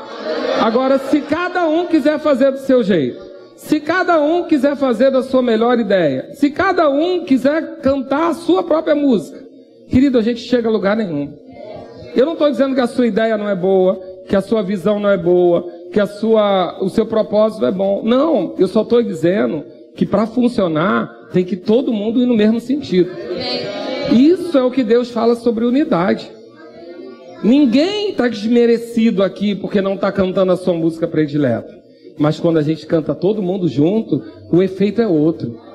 O que a gente não pode fazer em unidade, querido, a gente pode fazer qualquer coisa. Agora, isso aqui, para acontecer, tem empenho, tem ensaio, tem diligência, tem preservação, confronto às vezes, conflitos, mas o que interessa? Chegar no lugar proposto. Amém? Pode dar uma salva de palmas para ele. Glória a Deus, pode sentar. E eu quero então falar sobre essa unidade. E a gente vai entrar nesse segundo episódio agora. Que unidade não quer dizer não ter conflito. Sabe, queridos, porque às vezes as pessoas pensam que igreja é céu, igreja não é céu. Não pode deixar a bolsa no, no, na cadeira e ir lá no banheiro, porque não é céu ainda. Lá no céu tu deixa, aqui eu não sei quem entra. Não dê seu celular marcando cadeira não, querido. Porque a gente não sabe quem entra. Aqui não é o céu ainda. E deixa eu dizer uma coisa para você, não tem ninguém perfeito. Se tinha, desistiu de ficar no meio de você, junto contigo. Não tem, a gente é cheio de gente imperfeita aqui. Mas o que? Buscando o mesmo propósito, o mesmo objetivo. E aí vão acontecer os conflitos. Porque eu penso diferente, você pensa diferente, a gente vai agir diferente. Abre lá comigo em Mateus 18. Mateus 18, eu vou adiantar, no versículo 7 diz assim: Ai do mundo por causa dos escândalos, porque é inevitável que venham escândalos. Mas ai do homem pelo qual vem o escândalo. Essa palavra escândalo aqui, ela é escandalon. E ela significa também ofensa. Então é impossível que você viva nesse mundo sem ser ofendido. Impossível. Até porque, querido, o que te ofende não necessariamente ofende a mim. Tem coisas que me ofendem que você vai achar até graça. E tem coisas que você vai dizer que te ofenderam que eu vou dizer, mas isso? Né? Quem já não passou pelo desprazer de pedir perdão a alguém e a pessoa dizer, mas nem lembrava disso. É horrível, né? Quando alguém pedir perdão a você, sofre com ele. Ele deve ter orado muito, né? Pensado naquilo, preparou a fala para falar com você, tu estraga tudo. Você, o que? Nem lembro. Não, sofre com ele. Não, irmão, tá perdoado. Glória a Deus. Amém? Mas os conflitos e as ofensas, elas vão existir. Faz parte. Agora, a Bíblia chama essa, esse texto, essa ofensa, como também a palavra isca de Satanás. Ou seja, é uma isca que ele lança através da ofensa para te prender, porque depois que você engolir a ofensa e permitir raiz de amargura, você é escravo dele. Está preso com ele. Porque a amargura, ela prende você. Então, querido, a gente precisa preservar o vínculo da paz. Como? Não mordendo isca. Porque ofensa vai existir. Você vai viver. Eu falei agora pela tarde. Você quer se decepcionar comigo? Vem fazer um voluntariado. Passa a semana comigo. Porque você está acostumado a ver a lua no céu brilhando, né? Mas de perto a lua tem buraco. E nem brilha. Na realidade, a lua não tem luz própria, querido. Ela só reflete Jesus. Eu só reflito Jesus.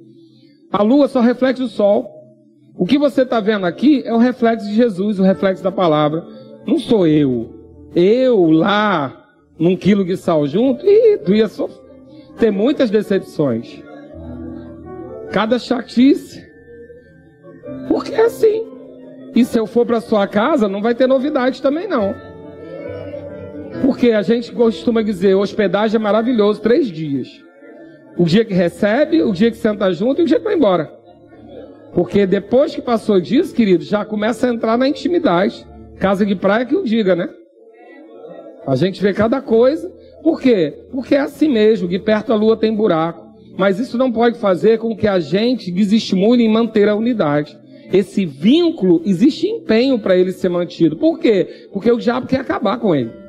O diabo quer desfazer esse vínculo. Porque ele já entendeu que quando, enquanto a gente estiver em unidade, tudo que a gente intentar fazer, a gente vai fazer. E aí ele está ouvindo é você e ele, as promessas aqui. E eu, né? Profeta para tudo quanto é lado, e vai ser isso, vai ser aquilo, vai ser anexo, vai ser grande, vai ser não sei o quê, vai ser na horizontal, vai ser na vertical, vai ser o dobro. Estou ouvindo, querido. Mas ele também está ouvindo. E ele sabe qual é o lugar onde Deus combina para derramar a benção. Na unidade. E ele quer que você seja abençoado? Claro que não. Porque quando o homem lá no início foi abençoado e Deus disse: crescei, multiplicai-vos, dominai sobre todas as coisas, o que que ele fez? Como uma serpente, ele foi lá e disse: Olha, não é bem assim. Deixa eu quebrar a tua unidade com Deus, porque nada disso acontece. Desde o início ele trabalha desse jeito. Porque quando ele quebrou a unidade do homem com Deus, Deus pergunta: de onde você está? E aí, cadê? Estava tudo prometido para derramar a benção. Deus falou, eu vou te abençoar. Mas aí, por conta da quebra de unidade, a terra foi maldita. Então ele não mudou, querido, ele continua o mesmo. Toda vez que você receber uma palavra, uma benção, o que ele vai fazer? Tirar você do lugar onde seria derramado. E onde é derramada a benção? Na unidade. Então o que ele quer que você saia, que você, é, onde quer, ele quer que você não esteja? Na unidade. Eu dei o um exemplo aqui à tarde, vou dar de novo. Eu costumo dar esse exemplo em aula com família cristã. Daquele chuveirinho Lorenzetti, baratinho, que para você tomar banho de água quente, você tem que botar ele bem ralinho, senão ele não esquenta. Quem já foi na casa de alguém que tinha? Então, você sabe que você tinha que ficar juntinho embaixo d'água. Porque não ia ter ducha, né? aquilo ia, a água não era suficiente para molhar o corpo, então ela tinha que escorrer quente. E aí você fazia o que? Juntava o corpo. Porque se você fizesse assim, a água não ia lá. Eu não estou dizendo que Deus é um Lorenzetti de bênção, não. Mas a Bíblia diz que a, a, a unção escorre. Não diz que respinga. Não diz que é esparramada. Mas ela escorre. Escorre da cabeça encontra a barba e a barba encontra a orla. Tem um caminho para a unção ser derramada. Tem um caminho para a bênção ser derramada. Não é espalhado. Então a Bíblia compara essa, esse derramar, esse escorrer com a barba do sacerdote. Vem do cabeça, escorre com o que está ligado, que é a barba, a barba encontra a gola. Não é essa barba, é a barba jarão. Encontra a gola. Ou seja, tem um caminho para escorrer. E se você estiver fora, passa direto. porque não é uma ducha. Aí ele fala sobre o Monte Germon. O Monte Germon diz que aquele lugar é um lugar seco, árido. Mas o monte é tão alto que lá em cima tem neve. Aquela vegetação que está perto do monte, ela recebe o orvalho que desce. Mas ele desce, tem um caminho. Não diz que o orvalho se espalha. Ele tem um caminho. Então, quem é favorecido? Aquela vegetação que está perto do monte. Porque recebe de cima. A que está longe continua seca. Então, o que ele quer fazer? Tem algo para escorrer. Ele quer tirar você dessa posição. Tem uma palavra de prosperidade aqui. Eu vou ser, eu vou ser, você não, já sou pastor de milionários. Que coisa! E óbvio que dois e dois, quatro. Se eu sou pastor de milionário, você é fiel no dízimo, eu vou ser milionário também. Meu salário sai daqui. Tá tudo certo, não tá para você? Ou tu, quer, ou tu quer ir sozinho, me largar o bonde? Eu tenho que ir contigo. E tu prospera para tu não me atrapalhar, não, tá? Eu já tenho planos. Mas, querido, há uma palavra. Agora ele quer que você esteja onde? No lugar marcado ou fora do lugar? O qual lugar combinado? Aquele lugar ali que Deus derrama a sua bênção. Qual é a unidade? Eu não estou dizendo que é essa igreja, não, tá, querido? Você está aqui nos visitando. Se você tem outra coisa, fica tranquilo. Né? Aqui eu costumo brincar que é uma estação. Tem gente chegando, gente saindo, isso é natural, não tem problema nenhum. Amém? Só pode estar aqui quem está no mesmo propósito ou com o mesmo coração. Não é isso que eu estou falando. Eu estou falando do lugar da unidade, aonde Deus derrama a sua bênção. Então, seja aqui onde você estiver, esteja em unidade com o propósito, unidade com a visão, porque é ali que Deus ordena a bênção. É como você marcar com seu filho no shopping e dizer: olha, 10 horas eu vou passar em frente ao McDonald's. 10 horas você passa lá e ele está no Bob's. Ficou, perdeu. Porque tem um lugar marcado. Tem uma agenda celestial funcionando, querido. Deus agendou o dia de Pentecoste. Deus agendou o nascimento de Jesus. Deus agendou muitas coisas. Tem uma agenda celestial. E ele marcou o encontro com você. Aonde? Na unidade. Lá ele derrama. Então você vai preservar isso. Mas os conflitos, eles vão existir. Agora, eles, estão, eles vão existir para quê? Para ser resolvido. Porque a gente é crente, a gente é solução de problema. Paz não é ausência de conflito. Paz é saber resolver os conflitos sem causar dano. É uma habilidade para a gente resolver o conflito. Então, se a gente entendeu que a comunhão é importante, a gente vai ter que colocar força em resolver conflito. Porque eles sempre vão existir. Agora, a gente não vai fugir do conflito. A gente não vai fugir do confronto. Porque às vezes tem pessoas que botam embaixo do tapete e dizem que está resolvido. Tá não, querido. Mais dia, menos dia, você tropeça lá no lixo. Só que aí, como você não resolveu quando estava de boa, vai resolver, vai querer resolver no dia que explode. Aí só sai coisa errada. Então, o conflito, a gente lida com eles como? A gente primeiro ora, não vai resolver confronto sem orar. Amém? Tem que declarar: não sou mais eu quem vivo, é Cristo que vive em mim. Como Jesus faria. Mas resolve. Depois que resolveu, teve arrependimento, perdoa e segue. Acabou. A gente tem que levar essa vida. Por quê? Porque o vínculo da paz, quem mantém somos nós. Somos nós que preservamos. Romanos, 8, Romanos 12, 17 diz: Não tomais a ninguém mal por mal. Gente, precisa de grego? precisa de alguma explicação profunda. Não tornai, torneis a ninguém mal por mal. Qual a dificuldade da gente entender esse versículo? Nenhuma. Simples assim. E aí ele continua: esforçai-vos por fazer o bem perante todos os homens. Se possível, significa que nem sempre vai ser. Quando depender de você, tende paz com todos os homens. Ele está dizendo aqui que nem sempre vai ser possível, porque às vezes vai depender do outro. Mas no que depender de você, tenha paz. Ou seja, você é habilitado a fazer isso. Você é capaz. Pastor, o senhor está pregando isso porque está tendo confusão na igreja? Não, eu estou pregando para não ter. Porque eu vi a unhazinha dele querendo se mexer e eu falei: está amarrado agora. Não vai nem começar. Porque a gente percebe umas movimentações. Por quê? Por conta da promessa. Querido, se tem promessa, tem a Malequita. Fica ligado. Tu não é bobinho nem nada, a Bíblia está dizendo para ser diligente. Se tem promessa, tem ladrão. Se tem fruto, tem ladrão. E só é ladrão de fruto, fruto viçoso. Então, eu estou me antevendo a algo que o Espírito está tratando comigo. Sobre a gente se preservar disso. Os conflitos, as ofensas vão acontecer. Ele vai se movimentar nessa área, eu sei porque sei. Mas você vai estar ligado. E quando ele se movimentar, você vai rir da cara dele. Quando vier o pensamento, não, tá pesado. Não, eu estou trabalhando demais. Eu estou deixando de ganhar dinheiro. Eu estou deixando de fazer isso. Já sabe quem é. Já estou te anunciando a voz antes.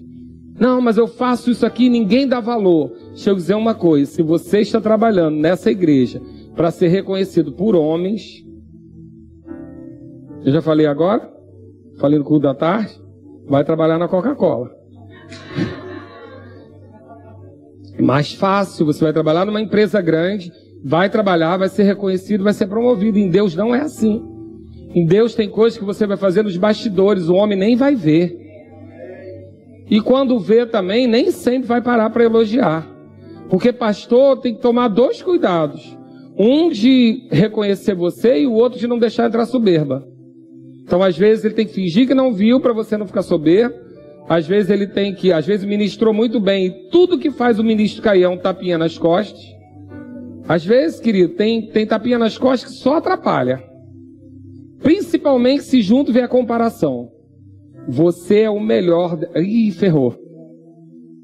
Ah, eu gosto é quando você prega. Hum. A gente já sente o cheiro. Não, não. Ah, na outra igreja não era assim. Não, querido, esquece comparação. Esquece comparação, isso não vem de Deus, não. Você é bom porque Deus fez você assim, e o outro que está do lado é bom porque Deus fez desse jeito. E a gente é bom, mas a gente não cai nessa cilada. E para não ter muita delonga, no 19 ele diz: Não vos vingueis a vós mesmos, amados, mas, mas dai lugar à ira, porque está escrito: A mim me pertence a vingança, e eu é que retribuirei, diz o Senhor. Isso aqui não é para você cantar sabor de mel, não. É só para você saber que Deus é justo e a causa é dele. Amém, querido? Canta sabor de mel perto de mim, não, pelo amor de Deus. Aquilo não é gospel, não. Amém? Mas eu estou dizendo aqui para você que Deus não é cego. Deus está vendo. Tanto o seu erro quanto o da pessoa. E eu falei agora à tarde aqui, eu estou aqui há nove anos. Nunca marcaram um gabinete comigo para dizer assim, pastor, eu feri alguém. Nunca. Queria poder dar esse testemunho, mas não tem. É sempre eu fui ferido, eu fui ferido, eu fui ferido. Querido, mas você feriu alguém. Pode ter certeza disso. A gente fere pessoas. Sem querer, a gente fere pessoas. Então, a gente precisa saber que a gente fere e a gente é ferido. Agora, onde dói mais? É no crente que não se exercita. Desculpa. Porque se for um crente Schwarzenegger, tem que mudar o nome, né? Eu... Gente, eu tô sem ver filme. Eu tava lendo a Bíblia, desculpa. eu tenho uma promessa para minha esposa que um dia eu vou ver pelo menos um Veloz e Furioso, porque tem mais de 20, né? Eu passo lá todos os canais, tem um monte. Quem é? Van Diesel, que é fortinho? Não também não vê? Bom, um ator fortinho. Alguém que se exercita é alguém forte. Amém? O cara lá que faz o super-homem. Então é alguém que você não vai ferir fácil, porque ele se exercita. Agora, se a gente pega lá um Mr. Bean da vida, fraquinho, que não se exercita, qualquer coisa machuca. Queria deixar eu dizer uma coisa: se você está se machucando fácil, é porque você está se exercitando pouco. Diz que me ama. Diz aí. É ceia. Querido, se você está se ferindo fácil, é porque você está se exercitando pouco. Está orando pouco, está lendo pouca Bíblia, está tendo pouca prática da palavra.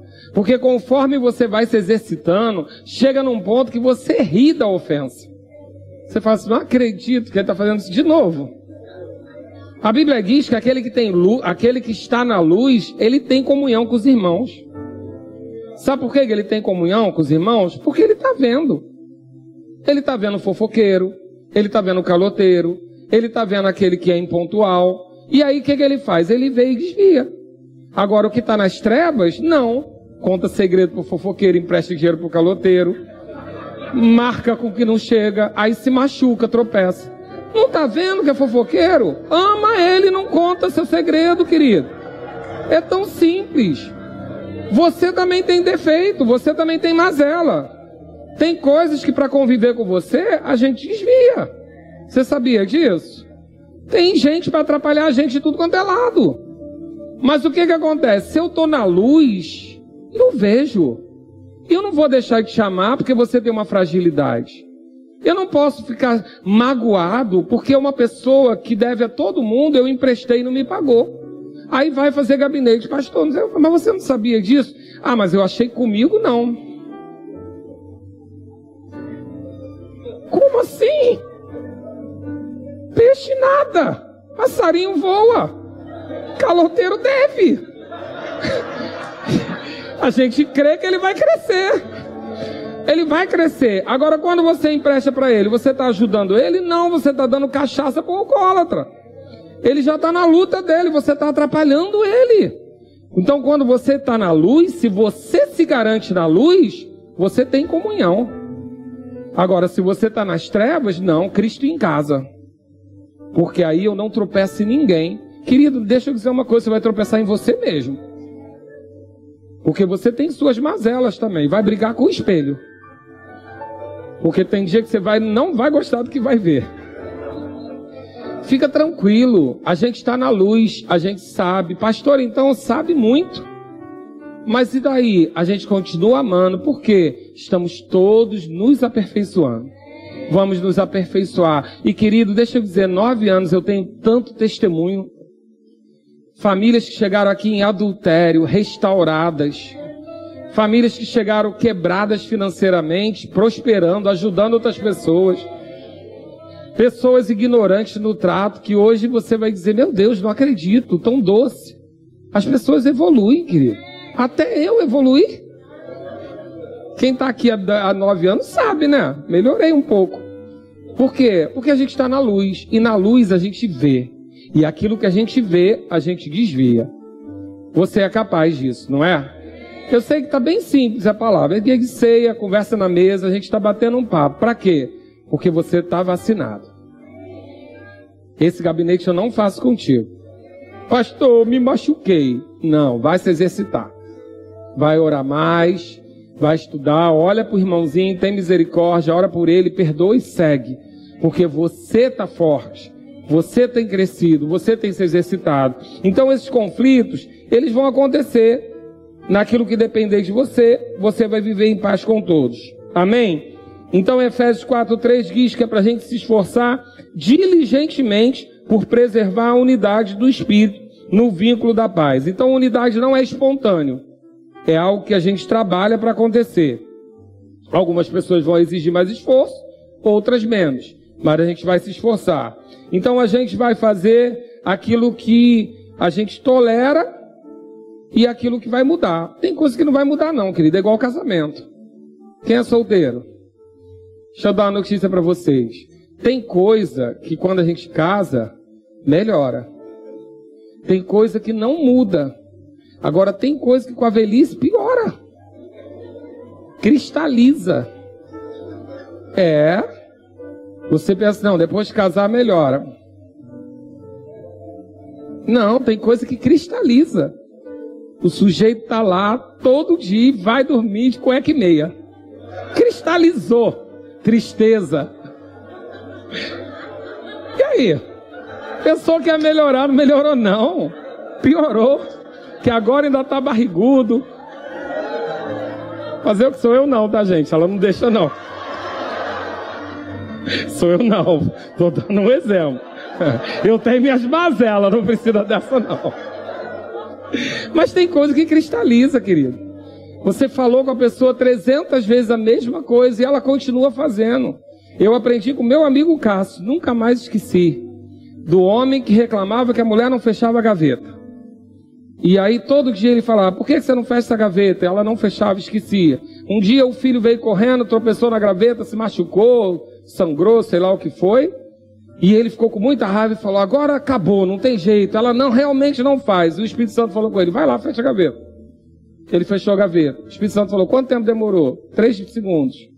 Então, é a debilidade dela, por que, que você não faz? Tem coisas que a gente só faz. Nesse uau é para Cássio, foi ele que me contou. Tem coisas, querido, que você só vai fazer para viver bem, o vínculo da paz. Tem coisas que vai melhorar, tem coisas que não vai mudar. A voz do pastor não vai mudar, vai ser essa mesmo.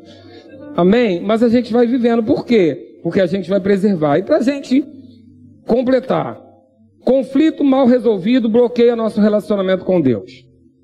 E a gente não pode estar nessa estação agora, porque a bênção vai ser derramada. Amém?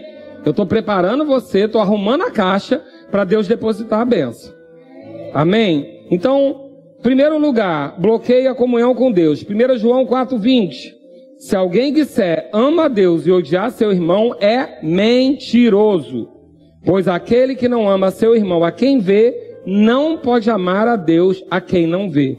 O relacionamento horizontal determina o vertical.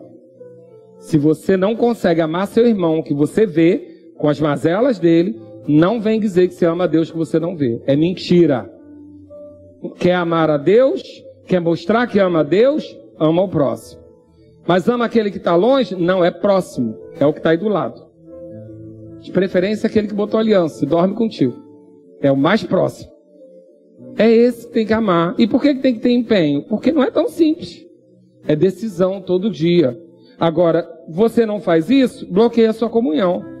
Você vai perceber que você entra numa amargura. E a amargura não entra na presença de Deus. Você começa a esfriar, perde o desejo de orar, perde o desejo de relacionamento com Deus, perde a vontade de estar na igreja. Mas o problema é com a igreja, com a Bíblia, com Deus? Não, é com o irmão. Mas isso bloqueia a comunhão. Você não vai estar nessa. Você vai estar fora dessa. Uma outra coisa, 1 Pedro 3. Eu gosto dessa, essa da família cristã. Maridos, vós igualmente vivei a vida comum do lar com discernimento, e tendo consideração para que a vossa mulher, como parte mais frágil, tratai-a com dignidade, porque sois juntamente herdeiros da mesma graça de vida, para que não se interrompa as vossas orações. Eu uso esse texto em família cristã, mas eu tô, eu, o exemplo aqui hoje é que a, o conflito não resolvido bloqueia a oração. Na versão revista atualizada Calxante dando aula de família cristã, Deus está dizendo o seguinte: amigão, lembra de uma coisa. Você é meu filho, mas essa aí que está do teu lado também é. Eu sou teu sogro. E se tu quer receber alguma coisa de mim, trata bem ela. É isso aqui que ele está dizendo. Vou ler para você ver o que, que é. Ele está dizendo assim, ó. Como parte mais frágil, tratai-a com dignidade. É a filha dele que ele está falando. Porque sois juntamente herdeiro. Ou seja, você é filho, mas ela também é. Na mesma graça de vida. Para quê? Para que não se interrompa as nossas orações. É uma, uma ameaça velada de pai. Sogrão chegou e falou assim: tá vendo essa que está aí? É filha igual a você. Trata ela mal que tu vai ver comigo.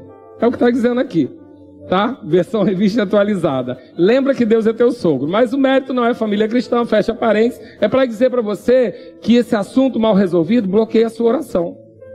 Deus não tem como chegar a amargura lá no céu e ele atender. Querido, não tem como, fica bloqueado, teto de bronze. Então a gente resolve para quê? Por nossa causa. Porque você não quer a sua oração bloqueada, quer? Nem eu. Então é melhor fazer o que ele manda. Mais segurança a gente resolve o confronto, resolve o conflito e tem a nossa oração liberada. E a última coisa, bloqueia a nossa alegria. Confronto, conflito mal resolvido. Hebreus 12 diz: Segui a paz com todos e a santificação, sem a qual ninguém verá o Senhor, atentando diligentemente, porque ninguém seja faltoso, separando-se da graça de Deus. Quem quer ficar separado da graça de Deus? Então fica ligado, resolve o seu problema, resolve esse conflito, tira essa amargura do coração, porque o lugar da graça não combina com ele. E querido, deixa eu dizer uma coisa: você não está vivo aqui porque você é bonzão, não. Você está aqui pela graça. Você não está na época da misericórdia, mas você está aqui pela graça. Houve uma graça que te favoreceu chegar até aqui. Ainda que você errou, ainda que você vacilou, a graça te trouxe até aqui. A graça é o lugar da segurança, a graça é o lugar do favor, a graça é o lugar daquilo que Jesus conquistou por nós. E quem quer ficar longe disso? Deixa eu dizer uma coisa, você até ficava quando você era do mundo, agora você provou. Depois que você provou da graça, daquela convicção de estar no meio do problema e falar assim: Senhor, me livra e saber que Ele vai te livrar? Quem quer abrir mão disso?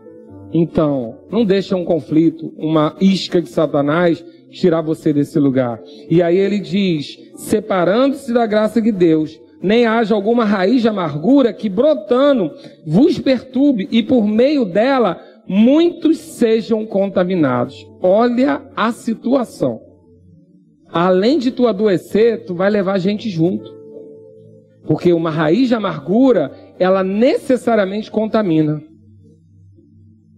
Você, deixa eu dizer, você deixa de ser pessoa grata. Você deixa de ser pessoa que as pessoas querem estar perto. Aquela pessoa que sempre tem a sua justiça para contar. Você não sabe o que ele me fez. Deixa eu dizer, as pessoas não querem saber. Se ouviram, foi por educação. Elas ouvem por educação. Agora deixa eu dizer, eu estou livre disso? Estou não, querido. Sabe por que eu estudei isso aqui? Porque eu já andei aqui. Não pensa não que quem dá vacina está curado. Não dá não. Eu já andei aqui e eu sei o tempo que eu perdi. Porque permiti que uma raiz de amargura me contaminasse. E contamina pessoas. Além de você estagnar sua vida, você atrasa de quem está perto. Inclusive da sua família. Então, Conflito, resolve. Confronta, se arrependeu, perdoa, esquece vida que segue. Por quê? Por conta do outro? Não, por você. Para que você mantenha o vínculo da paz. Amém? Ministério de Música pode subir. E eu quero só ler então Lucas 17, 3 para você. Acautelai-vos. Se teu irmão pecar contra ti, repreende e se ele se arrepender, perdoa. Ou seja, se alguém errar, é para você conversar sobre o assunto. Não é para deixar embaixo do tapete. Mas quando, depois de orar, depois de saber que seu coração não está condenando, eu gosto do Rick Renner, ele usa três fórmulas para gente. Não confronte ninguém antes de, orar, de ter orado a respeito. Não confronte ninguém com atitude crítica e lembre-se que você também foi um ofensor no passado. Ore, se julgue e lembre que você também já ofendeu pessoas. Como você gostaria de ser tratado? Pela pessoa que você ofendeu. É assim que você vai resolver. Mas a gente vai deixar embaixo do tapete? Não vai. Vai resolver. Vai resolver no momento certo, da maneira certa, mas não vai deixar. Porque se ficar embaixo do tapete, sabe o que acontece? Um dia você tropeça. E aí pode ser o dia mal e aí você estraga tudo. Quantos crentes não perderam tudo por conta de um dia de ira? Construir uma trajetória, construir uma jornada para um propósito, e num dia de ira, perdeu tudo. Não, querido, isso não vai acontecer com você, não. Vai não. Vai não, porque você vai saber discernir aquilo que é alma e aquilo que é espírito. Porque nesse momento é importante a gente entender que a palavra vai discernir, vai separar o que é alma e o que é espírito. Querido, tudo que eu estou falando para você aqui é muito simples. Não tem nenhuma revelação profunda. É, a gente vai fazer uma construção. Mas eu sei porque sei que eu estou livrando pessoas. Eu sei que eu estou livrando pessoas de laços que estão armados à frente. Você não vai cair para ouvir essa palavra, você vai ouvir antes que tropeçar. Porque eu sei que há uma movimentação. Deus trabalha assim comigo. Lembra ano passado? Nesse período eu estava falando para você se desembaraçar. Eu não sei não, da onde vem. Também não sei. Mas eu sei dos testemunhos que eu tenho. Eu sei dos testemunhos. Eu estou vendo pessoas aqui que ano passado, nesse período, estavam comprometidos com a vida toda embolada. E estão aqui hoje vivendo provisão e prosperidade. Porque pegaram a palavra receberam a palavra, se desembaraçaram. Eu tenho testemunho do Glauber, que é maravilhoso, de algo simples, que ele não estava dando atenção e ele, quando pegou a palavra, ele resolveu resolver um problema que não era dele. E quando chegou alguns meses depois, ele, ele foi promovido. E se ele não tivesse resolvido aquele problema que não era dele, ele não tinha usufruído disso. Porque pegou uma palavra. Eu não sei porque eu estou pregando isso para você. Querido, deixa eu dizer uma coisa: tem fé para pegar, tem cura, tem tanta coisa para pregar, mas Deus não trabalha assim comigo. Fazer o quê? Graças a Deus por Josias, Marcela, pastor Alex, porque ele sempre está mostrando para mim um caminho à frente, um passo à frente, um passo à frente. E o que ele está dizendo hoje para a igreja local, num dia de ceia, fica ligado para você não perder o lugar do derramar da benção. Então a gente vai viver preservando a unidade. Toda movimentação que você perceber para tirar você de perto do Monte Hermon, fica ligado. Fica bem atento, porque tem algo para ser derramado. Toda movimentação que você perceber de tirar você do serviço, de tirar você da comunhão, fica ligado porque tem um encontro marcado. Você precisa estar lá no lugar da unidade. E além disso, a gente vai preservar essa unidade, porque há poder nela. Eu falei agora no culto da tarde. A gente usa a expressão: quando dois ou três se reúnem em meu nome, eu ali estou. Só que depois a gente leu Atos 10 e disse o que, que era onde Jesus estava. Onde Jesus estava, ele andava por toda parte, fazendo bem e curando os oprimidos do diabo. Então, querido, quando nós estamos aqui reunidos dois ou três, Jesus está. O que, que tem que acontecer? Benignidade de Deus e cura de oprimidos. É isso que tem que acontecer. A gente não tem que fazer essa oração pensando, ah, quando dois ou três estão reunidos, Jesus está. O que ele vai me dar? Não. Não é mais esse pensamento de pires na mão, não. É o pensamento que quando eu estou reunido dois ou três, Jesus está. Então eu posso abençoar pessoas cura vai ter que se manifestar, benignidade de Deus vai ter que se manifestar, libertação vai ter que se manifestar, por quê? Porque a gente está reunido aqui em nome dele, você não está reunido no meu nome, você está reunido aqui comigo, por quê? Não, você está aqui em nome de Jesus. Agora, se a gente está reunido, o que tem que acontecer? O que Deus marcou na agenda dele. Porque foi ele que fez essa lista de chamada, não fui eu. Foi ele que fez essa convocação, não fui eu, querido. Agora ele marcou esse encontro aqui para quê? Para que algo acontecesse, porque dois ou três reunidos em nome de Jesus, benignidade de Deus tem que se manifestar. Agora, reunidos como? Em unidade. Em unidade, em propósito, mantendo aquilo que nos, nos sustenta. E a gente vai estar no lugar certo, na hora certa. Querido, eu não sei ainda o que é. Tenho vislumbres, mas não sei o que é. Mas eu sei porque sei. E se você está aqui há nove anos, você já respeita isso, né? Eu sei porque sei. Tem algo poderoso para acontecer. Tem algo poderoso para acontecer. E você não vai ser pego de surpresa. A caixa vai estar tá arrumada e você vai estar tá lá no lugar da benção. Ele está explicando. Ano passado ele falou: fica desembaraçado. Mas esse ano ele está dizendo: vai para o lugar de encontro, que é o lugar da unidade. Lá eu vou derramar a benção. Ele está marcando para você, no seu Google Maps aí, no seu GPS, ele está dizendo exatamente aonde ele vai entregar a benção. Está dando o endereço hoje, onde é? No lugar da unidade. Ali onde há unidade, o Senhor ordena bênção e vida. E você vai estar tá lá. Amém? Glória a Deus. Diaconato pode distribuir a ceia. Eu quero só lembrar você, em Gênesis 1, 28, eu já citei, Deus abençoou o homem e disse: Segue fecundo, multiplicai, encher a terra e sujeitai. Dominai sobre os peixes do mar, sobre as aves do céu e sobre todo animal que rasteja pela terra.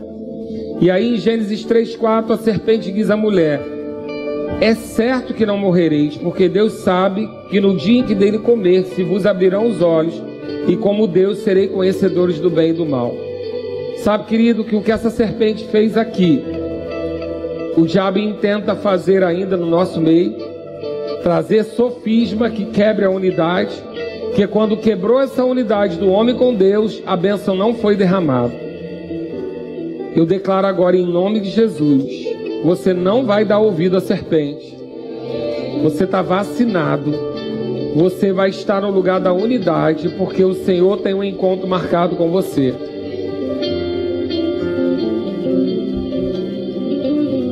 É. Tem que saber se é comida de ovelha ou se é comida de pastor. Só um minuto. Glória a Deus. E o Senhor disse: Eis que o povo é um e todos têm a mesma linguagem. Isso é apenas o começo. Agora não, re... não haverá restrição para tudo o que intentam fazer. Em Atos 2, no versículo 1, diz que ao cumprir-se o dia de Pentecostes, estavam todos reunidos no mesmo lugar. De repente, veio do céu um som, como de um vento impetuoso, e encheu toda a casa onde estavam assentados. Querido, eu sei que hoje faz parte da agenda de Deus para nossa vida. Conforme você for recebendo a sua ceia, vai ficando de pé. E eu quero que você se prepare para algo do Senhor. Quero mesmo que você vá gerando expectativa agora. Porque essa palavra está ardendo em meu coração agora. Onde dois ou três estiverem reunidos em meu nome, ali eu estarei. Jesus está aqui em pessoa agora. E ele tem coisas para manifestar aqui da benignidade de Deus, cura e libertação para hoje. Hoje estava na agenda de Deus. Eu achei que ia ser um culto só pastoral, mas há algo de profético para acontecer aqui. Obrigado, Pai. Santo é o teu nome. Você pode começar a orar em outras línguas? Nós estamos um pouco avançados, mas eu preciso concluir. Rambra baba chorere cantra baba baba sorere.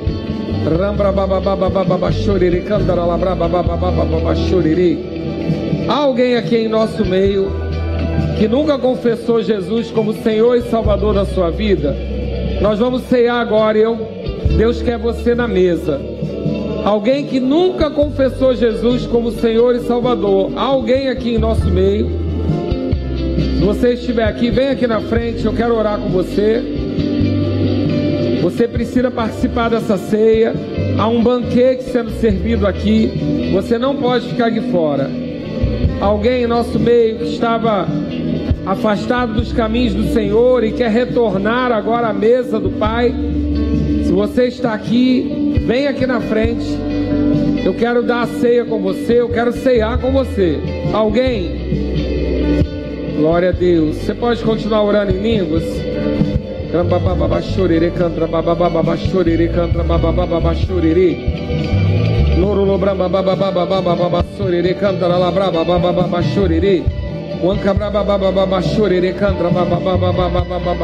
e canta. La bra ba ba ba ba ba ba ba, chorei e baba baba baba chorere. Rosso lo bramba baba baba baba baba baba baba chorere cantra bo socorro. Chocou, probou, xererere, cantra, ba, sererere, rambra, baba, baba, baba, baba, chorere. Oh, chorolo bramba baba baba baba baba baba chorere. Chorolo candra baba baba baba baba baba baba baba baba baba baba chorere. Rossorolo bramba baba baba baba. Cheque co choco bracerele de candra baba baba chorere. Erga seus elementos, por favor. Nós vamos ser breve na ceia.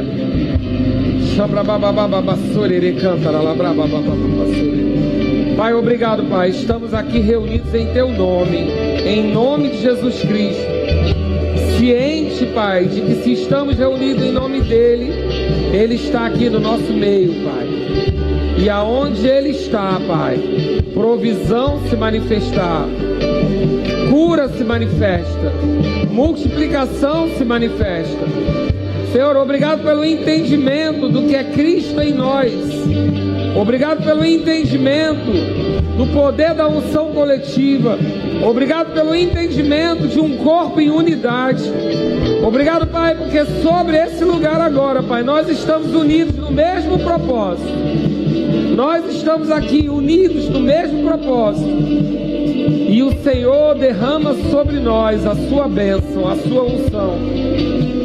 Obrigado, Pai, porque eu creio do Senhor ordenando a sua bênção e a sua vida em nós. Eu declaro que agora, quando comermos desse pão, Pai, através da promessa que pelas pisaduras de Jesus nós fomos sarados, cura vai se manifestar, porque estamos reunidos em Teu nome e Jesus está aqui, curando a todos os oprimidos do diabo. Obrigado, Pai, porque por conta desse cálice, esse desígnio que Ele tomou em nosso lugar, por conta do sangue dele apresentado na cruz, nós somos livres, Pai, justificados em Cristo. E eu creio na autoridade do nome de Jesus, Pai, que os teus sinais vão acompanhar, os teus sinais vão acompanhar a palavra ministrada.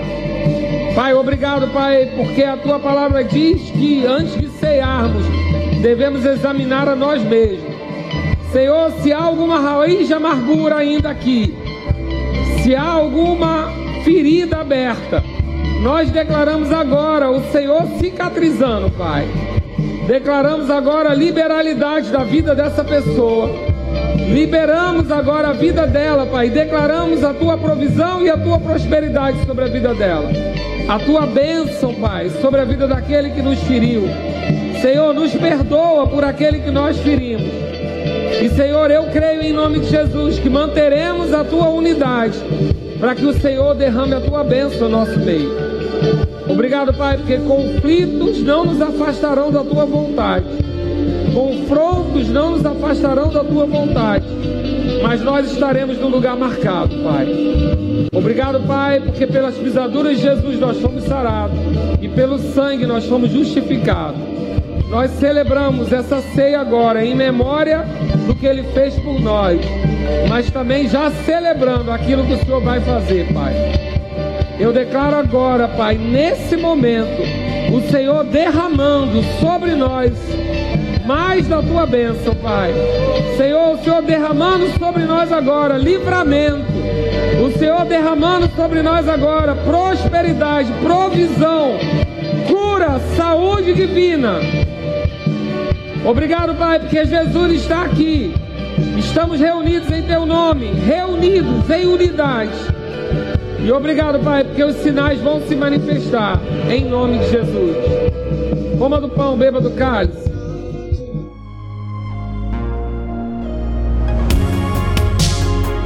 Ouça outras ministrações em nosso site verbodavida.com barra Campo Grande RJ. Nos acompanhe também em nossas redes sociais, Facebook, Instagram e YouTube.